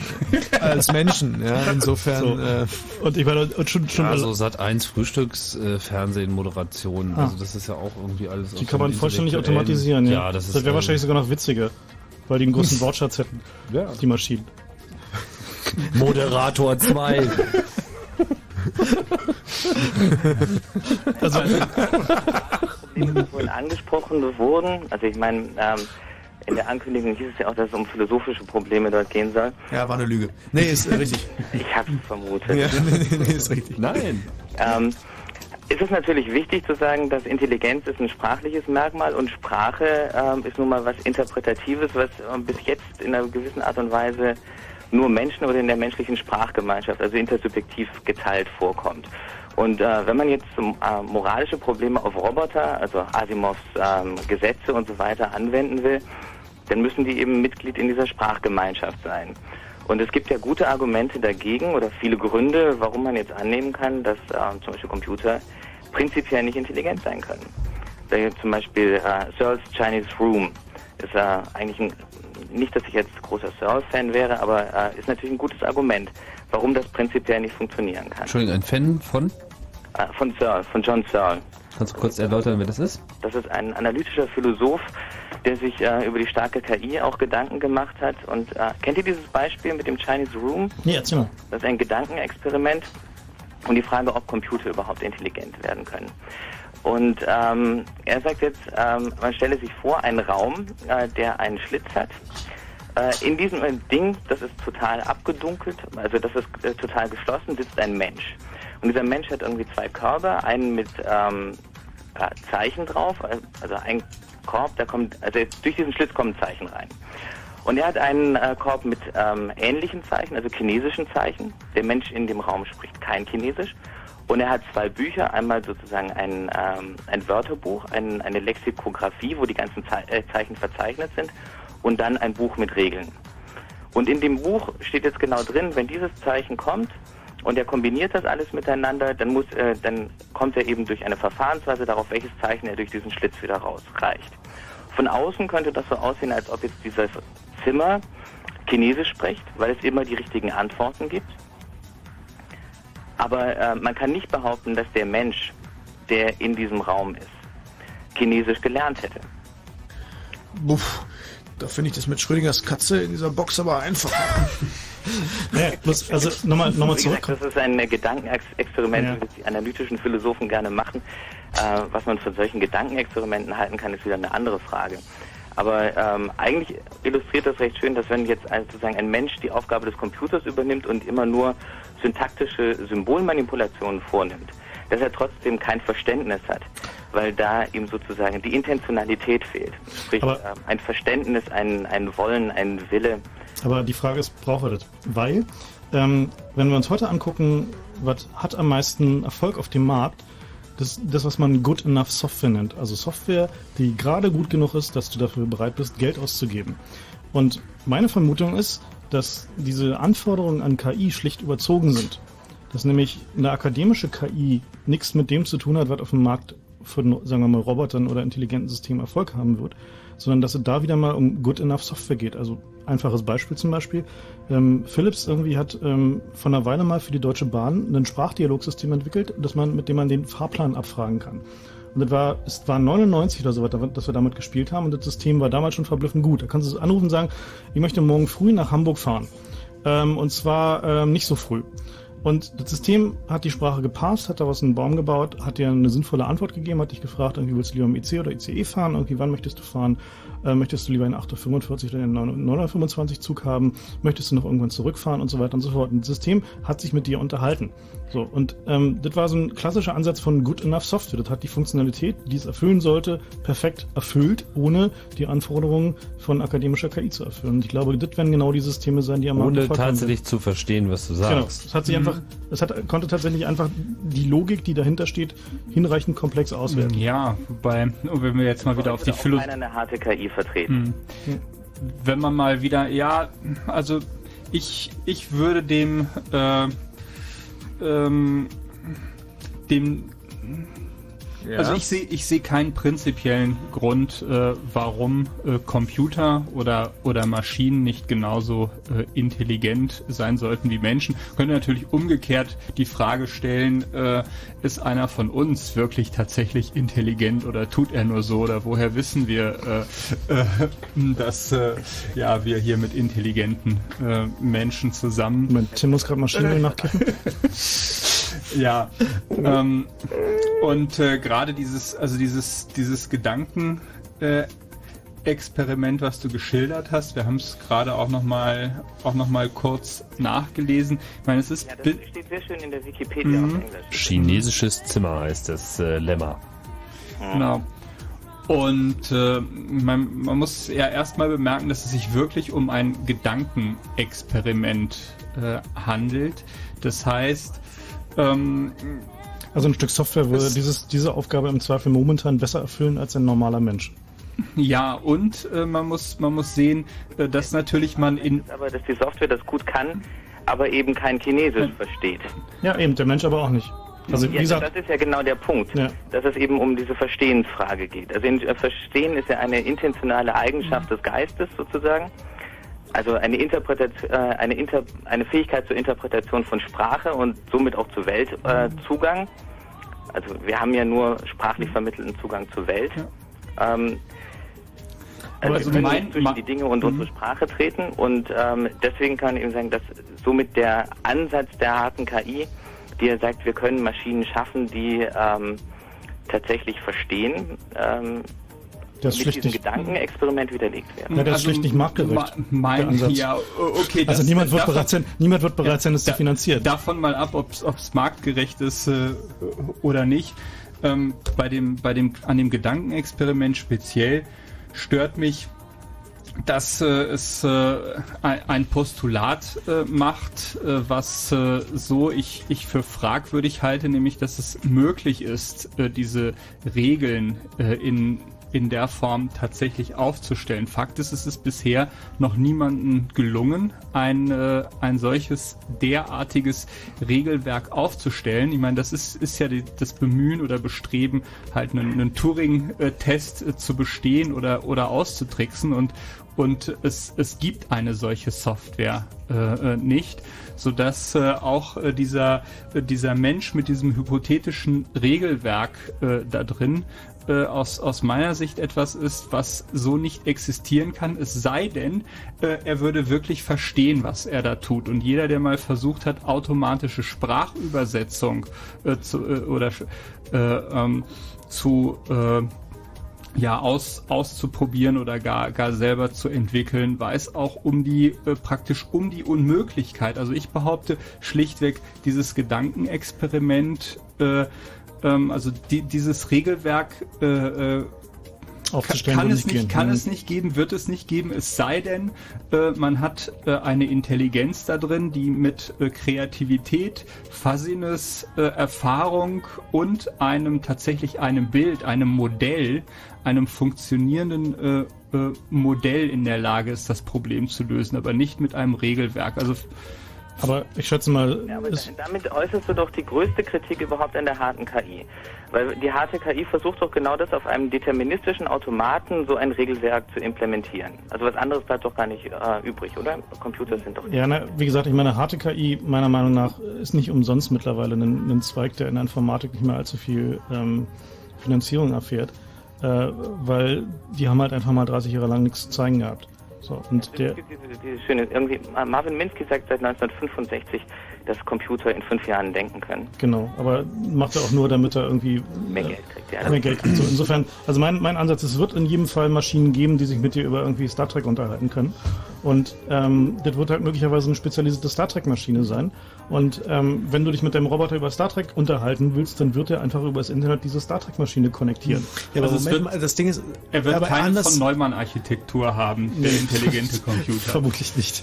Aber anders ist es doch in der realen Welt auch nicht. Wenn ich mir irgendwie, wenn ihr einen Griechen vor mich hinstellt, dann geht bei mir auch nichts. Dann kann ich mich zwar mit dem irgendwie mit Händen und Füßen unterhalten, kann irgendwie Gemeinsamkeiten suchen, kann sagen, mh, Hunger essen, la la, irgendwie sowas, mich auf so ganz, ganz Basics einlassen, aber vielleicht entwickelt irgendwann mal einer eine K I, die uns nicht versteht und die wir nicht verstehen, die aber durchaus ihre eigenen Pläne schmiedet und ihre eigenen Bedürfnisse hat.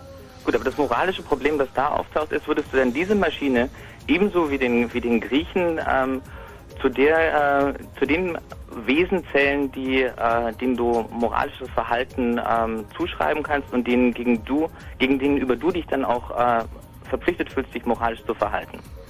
Das kommt darauf an, ob, ob die Maschine die gleichen Wertevorstellungen entwickelt, wie wir sie entwickelt haben. Vielleicht entwickelt ja eine Maschine ganz andere Wertevorstellungen, als wir die haben, auf die wir nur nicht gekommen sind. Mhm. Also ich glaube, wie kannst du Werte haben ohne eine Sprache? Auf jeden Fall könnte ich mir vorstellen, dass die griechischen Fußballroboter uns die Weltmeisterschaft wegschnappen. Außerdem, ja, außerdem fände ich den Griechen nicht so bedrohlich wie den Österreicher oder den Schweizer, den man zwar verstehen kann, der aber trotzdem ein anderes Werte- äh, und Denksystem hat. Okay, okay, break. Ladies, break. Gut. Dominik, vielen Dank für den Anruf. Ja, du heizt mir die Kerle zu sehr auf. Ne? Tschüss. Ja, mit euch kann man echt nicht nach draußen gehen. Ein schöner Diskurs. Ich meine, wir geben ab zu den Nachrichten. Ja, freue ich mich doch, dass es sowas wie Uhrzeiten gibt. Im Fritz in Neukölln, dann hundertzwei Komma sechs. Ja, null Uhr dreißig haben wir es. Fritz Info. Um Himmels Willen. Das Wetter: in der Nacht fällt stellenweise Schnee. Es kann glatt werden bei minus ein bis minus vier Grad. Morgen soll es meist bewölkt sein. Ab und zu kann es weiter Schnee geben bei maximal ein Grad. Jetzt die Meldung mit Gerald Kötter-Heinrich. Die gesetzlichen Krankenkassen haben das vergangene Jahr mit einem Millionenüberschuss abgeschlossen. Mehrere große Kassen gaben ihre Zahlen für das Jahr zweitausendvier bekannt. Die Deutsche Angestelltenkrankenkasse zum Beispiel hat ein Plus von dreihundertfünfundsechzig Millionen Euro verzeichnet. Sie erwägt nun für ihre Versicherten Mitte des Jahres die Beiträge über das gesetzlich geforderte null Komma neun Prozentpunkte hinaus zu senken. In der Affäre um massenhaften Visamissbrauch steht Bundesaußenminister Fischer weiter unter Druck. Es geht vor allem um die Frage, wann Fischer welche Details erfahren hat. Nach Medienberichten wusste das Auswärtige Amt bereits im Sommer zweitausendzwei von den Missständen an der Botschaft in Kiew. Unklar bleibt heute, inwieweit diese Warnungen Fischer erreichten.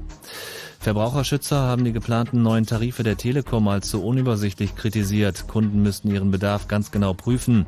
Die Telekom hatte angekündigt, dass Telefonieren im Festnetz ab März billiger wird. Das Unternehmen verspricht den Kunden bis zu fünfundsiebzig Prozent Einsparungen im City-Bereich und neunundfünfzig Prozent weniger Kosten bei Ferngesprächen. In der dritten Runde des UEFA-Pokals hat Schalke null vier bei Schachtar Donezk ein eins zu eins Unentschieden erreicht. Der F C Parma spielte gegen den VfB Stuttgart null zu null Unentschieden. Und im Kampf um den deutschen Basketballpokal steht Alba Berlin im Viertelfinale. Die Berliner gewannen im Achtelfinale hundertvier zu sechzig beim Zweitligisten Rhöndorf. Der Verkehr auf Fritz, keine aktuellen Meldungen. Gute Fahrt für euch. Am sechsundzwanzigsten Februar spielen die Queens of the Stone Age live im Fritz Club im Postbahnhof.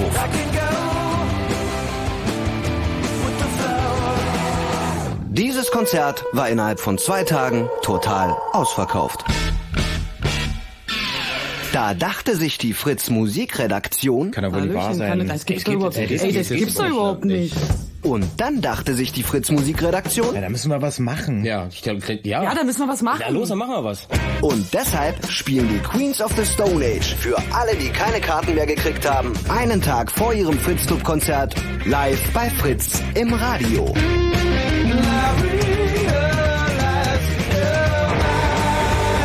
Queens of the Stone Age. Das exklusive Fritz-Radio-Konzert. Freitag, fünfundzwanzigsten Februar. Live in den Fritz-Studios.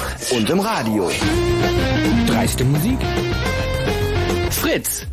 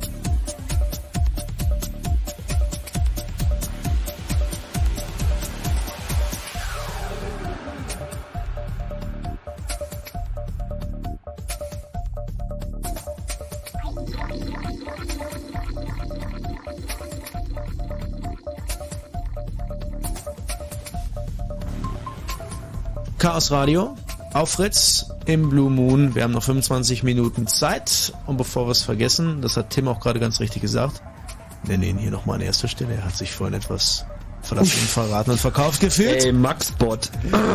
This is Tim, I love it. äh, neben sitzt der Pavel. Maxbot, äh, aus. Mhm. Meine Fernbedienung geht nicht. Tim trägt Termine vor.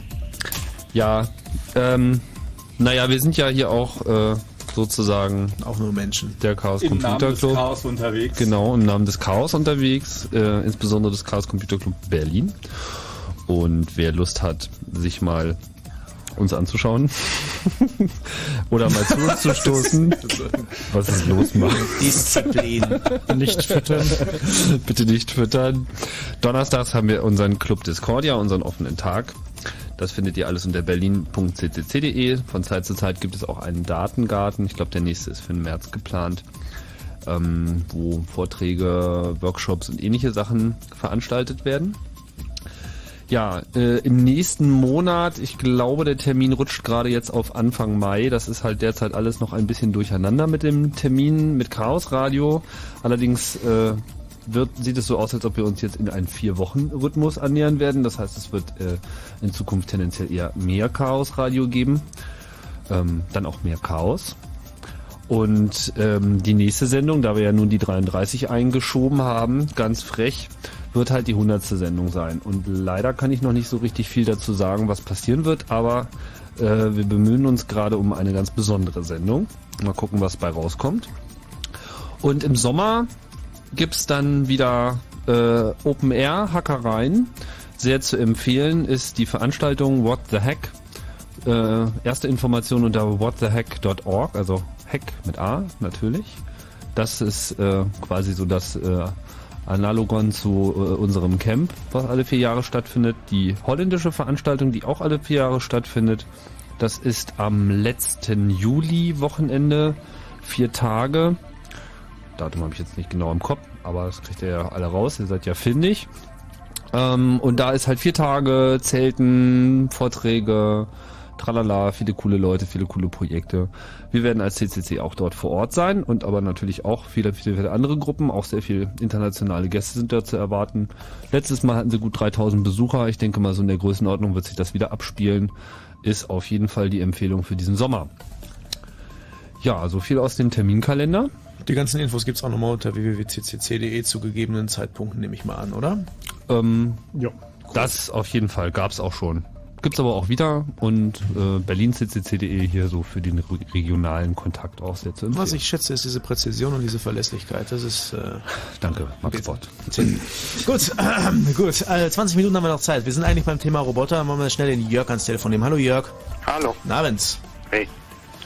Ähm, ja, ich wollte was zu ja, künstlichen Intelligenz sagen, ähm, dass da ja auch immer ein ökonomisches Interesse im Vordergrund stehen muss, bevor sowas überhaupt entwickelt wird. Und dass eigentlich eher anzunehmen ist, dass ähm, Roboter oder Maschinen entwickelt werden, die nur Teilaufgaben übernehmen, also dem Menschen irgendwelche Dienstleistungen abnehmen und diese Dienstleistungen vielleicht komplizierter werden, als sie jetzt von Maschinen abgenommen werden. Aber dass es wahrscheinlich keine Maschinen geben wird, die ganze Menschen simulieren können oder halt mehr Intelligenz in Anführungsstriche haben als Menschen selbst. Weil da kein ökonomisches Interesse dahinter steht, sowas zu besitzen oder sowas zu entwickeln. Hm, gerade so ähnlich. Also, wie gesagt, Good Enough Software und wahrscheinlich wird es einfach Good Enough Robots geben. Ja. Hm. Ich glaube, das größte Marktinteresse, so traurig das ist, ist derzeit tatsächlich der militärische Bereich. Also es gibt ja auch einige Firmen, die diese, waren das auch Staubsauger, das Abfallprodukte und die Zivilprodukte? Äh, ja, muss man halt schon sagen, der, der Marktführer im, im Bereich militärische Roboter äh, ist eine Firma, die äh, lustigerweise iRobot heißt. Ähm, und die ist wiederum auch der Hersteller von diesem lustigen kleinen Staubsauger. Also was wir da halt sehen, ist halt eine ähm, das klassische Recycling von militärischer Technologie halt im äh, Haushaltsbereich. Genau, also das, was die Feinde sozusagen in der Ferne abschießt jeden Tag und durch die Gegend fährt und äh, kostensparend, also menschenkostensparend äh, sozusagen den Krieg ferngesteuert durchführt, das reinigt einem auch das Klo. Das ist doch eigentlich eine schöne Vision. Aber mit Intelligenz hat das alles nichts zu tun. Aber auch da ist ja nur anzunehmen, dass diese Maschinen für bestimmte Aufgaben konzipiert sind und nicht eigenmächtig dann irgendwas entscheiden, Präzise. Was jetzt als nächstes zu tun ist. Ja, ja, die sind dafür da, eigenmächtig zu entscheiden, wer als nächster abzuschießen ist. Ja, aber halt nur für die Aufgabe des Abschießens da sind. Oh, viel mehr macht ein Soldat aber auch nicht. Ja, er ist ja auch nur zum Einsetzen oder für eine Aufgabe da.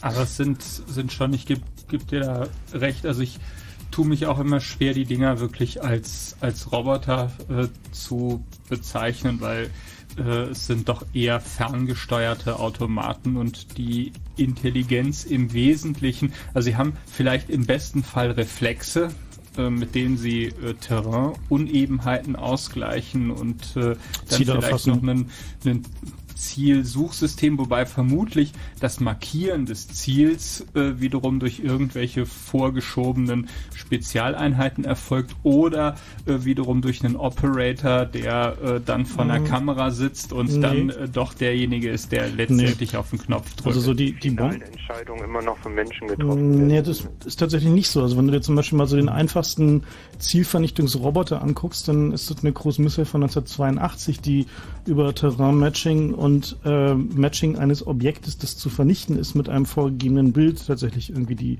äh, Vernichtung durchführt. Das heißt also, die, die dann schon recht autonom agierte und mittlerweile sind diese Dinger schon recht weit. Es gibt also zum Beispiel ähm, äh, Antipanzersysteme, die schießt du halt einfach in einen vorgegebenen Luftraum und die kreisen da und warten darauf, dass der Gegner seinen Panzer aus der Garage fährt. Und zwar egal wo in diesem Gebiet, die haben halt ein vorgegebenes Gebiet und wenn in diesem Gebiet ein Panzer aus der Garage fährt, dann fliegen sie halt hin und sprengen den. So. Also das ist halt so Stand der Technik von heute, also nicht irgendwas äh, äh, wesentlich in der Zukunft liegend. Und ähm, ich denke, genau diese Teilautomatisierung von solchen Tasks ist eigentlich genau das, wo die Zukunft liegt. Und ähm, so spezialisierte Systeme lassen sich auch relativ gut entwickeln. Wie gesagt, deswegen meine ich ja, dass es im Zweifel ja, ja. irgendwo eine K I geben wird, die sich mit Star Trek auskennt. Und wenn du über Star Trek reden willst, dann wird ein Haushaltsroboter sich einfach mit der connecten. Weil, also einen, einen Roboter, also der auf Menschen äh, losgelassen wird, das kann ich mir höchstens dann vorstellen, wenn die Menschen mit irgendeinem R F I D-Pass äh, äh, in der Gegend äh, rumlaufen, als eindeutige Identifikation. Aber wieso? Ähm, also da halte ich äh, biometrische Verfahren durchaus für eine Option. Also so eine Gesichtserkennung von so einem durch die Gegend watschelnden Roboter. Also angenommen, wir hätten jetzt mal so diesen Replikanten-Style, der also schon so äh, halbwegs attraktiv durch die Gegend marschieren kann. Da sollte es ja nicht so das große Problem sein, ein anderes Gesicht zu erkennen. Also im, im, Technik, äh, nee, im Kommunikationsmuseum ähm, gibt es auf dem im großen Saal gibt's zwei Roboter, das sind relativ simple Systeme. Der eine fährt einem blauen Ball hinterher und der andere guckt nach Besuchern, fährt auf die Besucher zu und begrüßt sie. Also der ist schon schlicht in der Lage, einen Menschen von irgendwie seinem Roboterkollegen und von einem blauen Ball problemlos zu unterscheiden. Aber er begrüßt einen nicht mit meinem Namen. Nö, er begrüßt dich noch nicht mit deinem Namen, aber spätestens wenn der Alpha D im Pass ist, wird auch das können. Aber wenn ich, wenn ich mir da zwei, äh, zwei weiße oder schwarze Streifen ins Gesicht malen würde, dann wäre der eigentlich schon aufgeschmissen. Das machst du aber in der Regel nicht und deswegen reicht wieder Good Enough Robotics aus. Aha. Aber es, es geht ja dabei immer nur um, um die Simulation von Intelligenz durch Algorithmen. Also dass es halt immer kompliziertere Algorithmen gibt, die dann Intelligenz simulieren können. Mhm. Dass man aber eigentlich noch nicht rausbekommen hat, was Intelligenz selbst eigentlich ist, um das dann nachbauen zu können. Also ich habe... Also wie gesagt, meine These ist, da gibt es schlicht keinen Markt für. Von Roger Penrose, kennt ihr den? Mhm. Ähm, der halt mit mathematischen Beweisen ähm, nachweist, dass es eigentlich Algo- mit Algorithmen nicht zielführend ist, in künstliche Intelligenz zu entwickeln, mhm. sondern dass es halt ähm, mit diesen Algorithmen irgendwann zu einem Ende kommt, dass bestimmte Aufgaben nicht mehr gelöst werden können, sondern der Algorithmus sich dann totläuft, mhm. also keine Lösung mehr dabei rauskommt. Also, und, es gibt und deswegen noch, halt die, die Intelligenz nicht simuliert werden kann. Es gibt natürlich noch die anderen Ansätze zu sagen, man versucht es auf evolutionärem Wege, das heißt also, man lässt Maschinen aus ihren eigenen Fehlern lernen, ähm, um sozusagen nicht explizit diesen Algorithmus entwickeln zu müssen, sondern die Maschine selbst den Algorithmus entwickeln zu lassen. Also genetische Algorithmen und äh, neuronale Netze sind da so ein Thema. Und da ist natürlich auch so, dass nicht auszuschließen ist, dass der Siliziumweg halt der falsche ist. Also es kann natürlich sein, dass es mit einem normalen Computer und von normalen Architektur schlicht nicht geht, mhm. äh, sondern man halt einfach ähm, neuronale Netze, die es halt schon in Bioform gibt, halt einfach benutzt, um solche Dinge zu tun. Also das letzte Ergebnis, was da gab, war ähm, Rattenhirnzellen fliegen einen simulierten Kampfjet. Mhm. Und ähm, vielleicht ist das ja auch der Weg, der da irgendwie zum Ziel führt und nicht halt irgendwie bessere Computeralgorithmen. Ja, wer weiß, was die Quantenmechanik für uns noch alles parat hält. Wobei die neuronalen, die neuronalen Netze könnten, werfen dann auch noch äh, interessante rechtliche Probleme auf. Es gab nämlich, also die sind beispielsweise für bestimmte Anwendungsbereiche verboten, wo es äh, nämlich darum geht, eine gewisse Sicherheit herzustellen. Bei einem neuronalen Netz kann man aber nicht wirklich schlüssig nachweisen, äh, dass äh, dieses unter, äh, unter bestimmten Bedingungen oder Parametern tatsächlich äh, richtig funktioniert, weil äh, es kann halt immer sein, dass es äh, eben mal was anderes tut. Und, äh, und man kann es halt nicht vollständig testen, nicht ja. vollständig mathematisch beweisen, ja. Naja.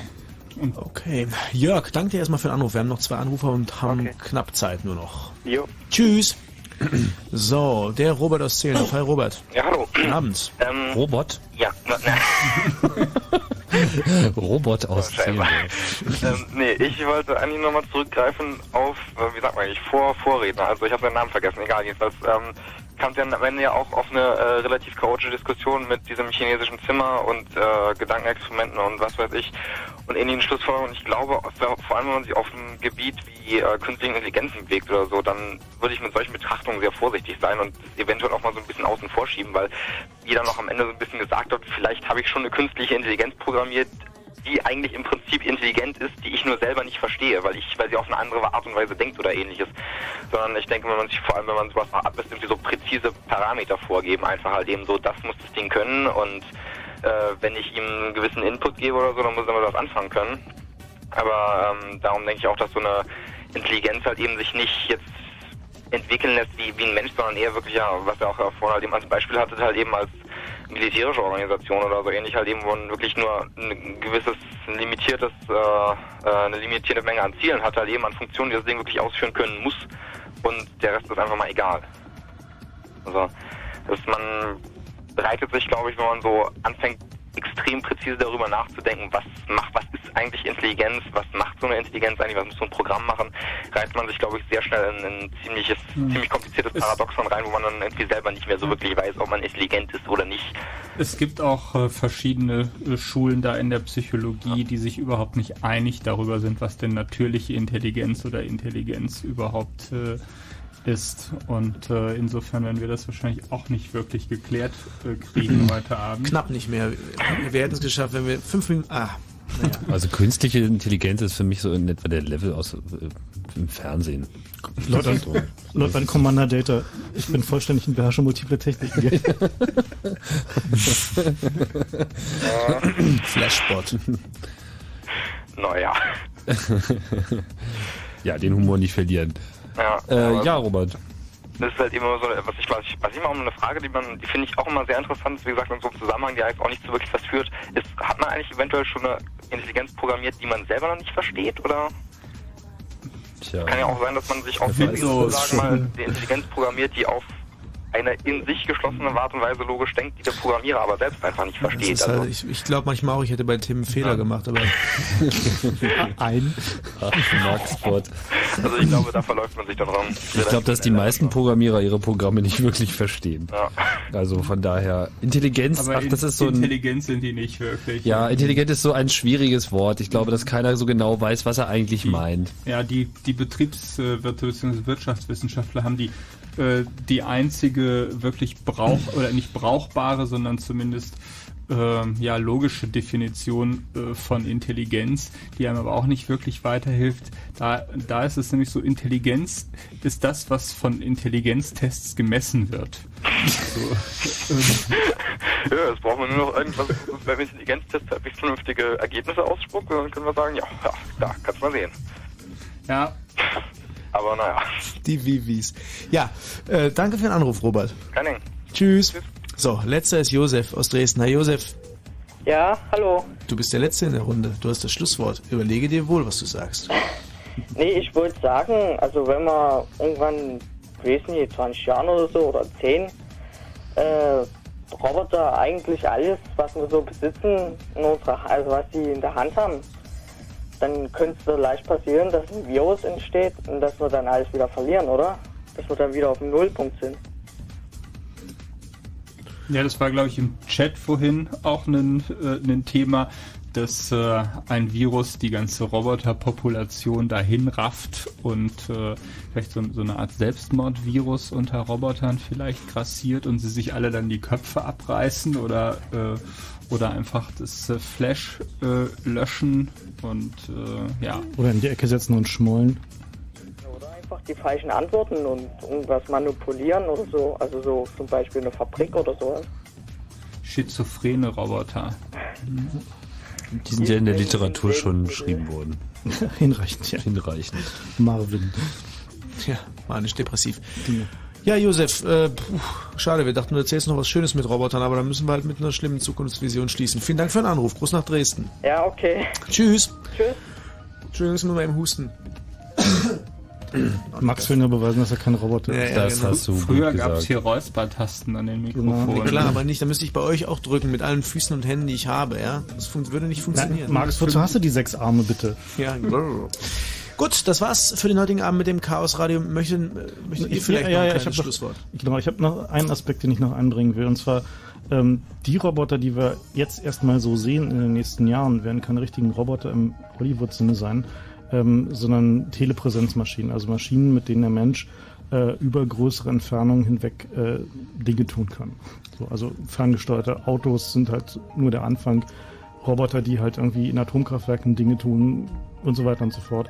Also Telepräsenz wird, denke ich mal, ein, ein großes Thema sein. Das, was wir jetzt auch als Drohnen zum Beispiel im Irak sehen, sind eigentlich ja Telepräsenzmaschinen, keine Roboter. Das heißt, die werden, haben limitierte automatische Funktionalität, die können fliegen, die können ein Ziel angreifen, aber die ultimative Kontrolle hat der Mensch. Und ich denke, das wird noch lange Zeit tatsächlich der, das sein, was passiert. Und zum Beispiel auch in der Altenpflege, diese Roboter, ich vermute mal, die werden auch erstmal aus einer Art Callcenter gesteuert werden. Da wird es irgendwie Leute geben, die für vier, fünf Altenpflegeroboter zuständig sind, von mir aus von zu Hause aus, ähm, und halt irgendwie die Kommunikation übernehmen. Und ähm, Roboter, die tatsächlich autonom handeln und so weiter und so fort, da ist zwanzig fünfzehn vermutlich ein bisschen früh gegriffen. Aber Systeme, die halt Telepräsenz ähm, ausführen können, die werden wir doch in allernächster Zeit sehen können. Und als Assistenzsysteme werden sie sich auch langsam ja. einschleichen, dass äh, einem immer mehr vom Fahren abgenommen wird. Vom und Fliegen, das, das, genau. Das, und das Auto oder Verkehrsmittel stellen natürlich auch eine interessante Basis oder evolutionäre Ausgangsbasis für Roboter da, weil sie schon eine Energieversorgung haben, sich bewegen können. Aber ohne ähm, eine Industrie geht es gar nicht. Die Industrie, die immer die neuen Technologien als erste genau. nutzt und nach vorne bringt und damit immer am meisten Geld macht. Na? Na, die Sexindustrie. Also ähm, V H S, D V D, ja, C D. Das Internet. Das Internet, egal was es ist. Die Internet ist for Porn. Es ist einfach äh, einfach sex-driven Business. Und ähm, wenn ich mir halt so die Evolution eines Vibrators vorstelle, so hin in die Dildonics. robotische, in die genau in die Dildonics oder auch in die Teledildonics-Welt, äh, da geht da einiges. Und ich glaube, das interessiert dann mal wieder richtig viele Leute. Damit hätten wir vielleicht einsteigen sollen. Oder? Vielleicht machen wir nochmal noch. Ja, Max, aber wie fühlst du dich denn so bei dem Gedanken? Also ich meine. Ich muss einfach dann nur abschließend meine Beurteilung da in dem Bereich treffen und sagen, die Puppen sind leider noch nicht so weit. Das war's mit dem Chaos Radio. Wir verabschieden uns ganz herzlich. Macht euch eure eigenen warmen Gedanken. Wir hören uns wieder in vier Wochen, vielleicht mit einer besonderen hundertsten Ausgabe, wie wir alle hoffen. Und genau. Jetzt gibt's hier den Nightflight mit Martin Petersdorf. Es verabschieden sich der Tim, der Pavel, der Frank und meine Person, der Max. Tschüss. Tschüss. Tschüss, Max.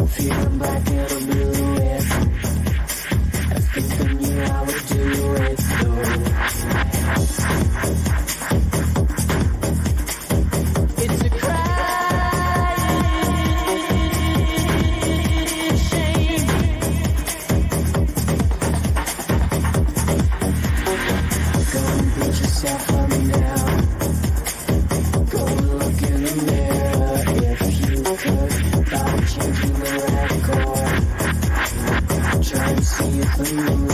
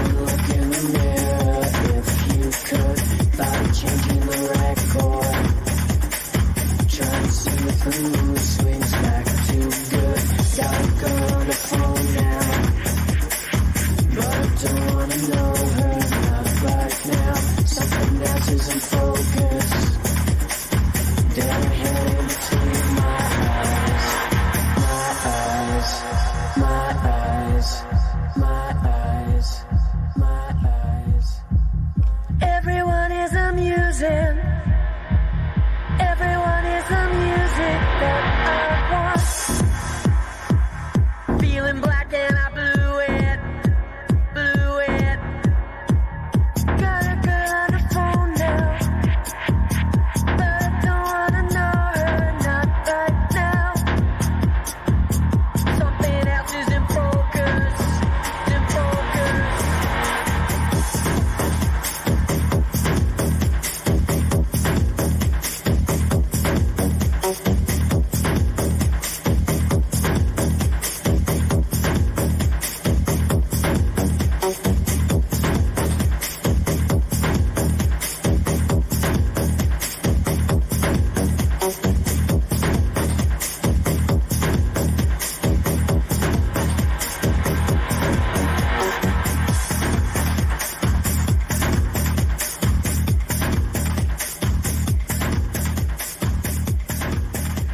Zwei Minuten nach eins, das war der Chaos Computer Club im Blue Moon bei Fritz.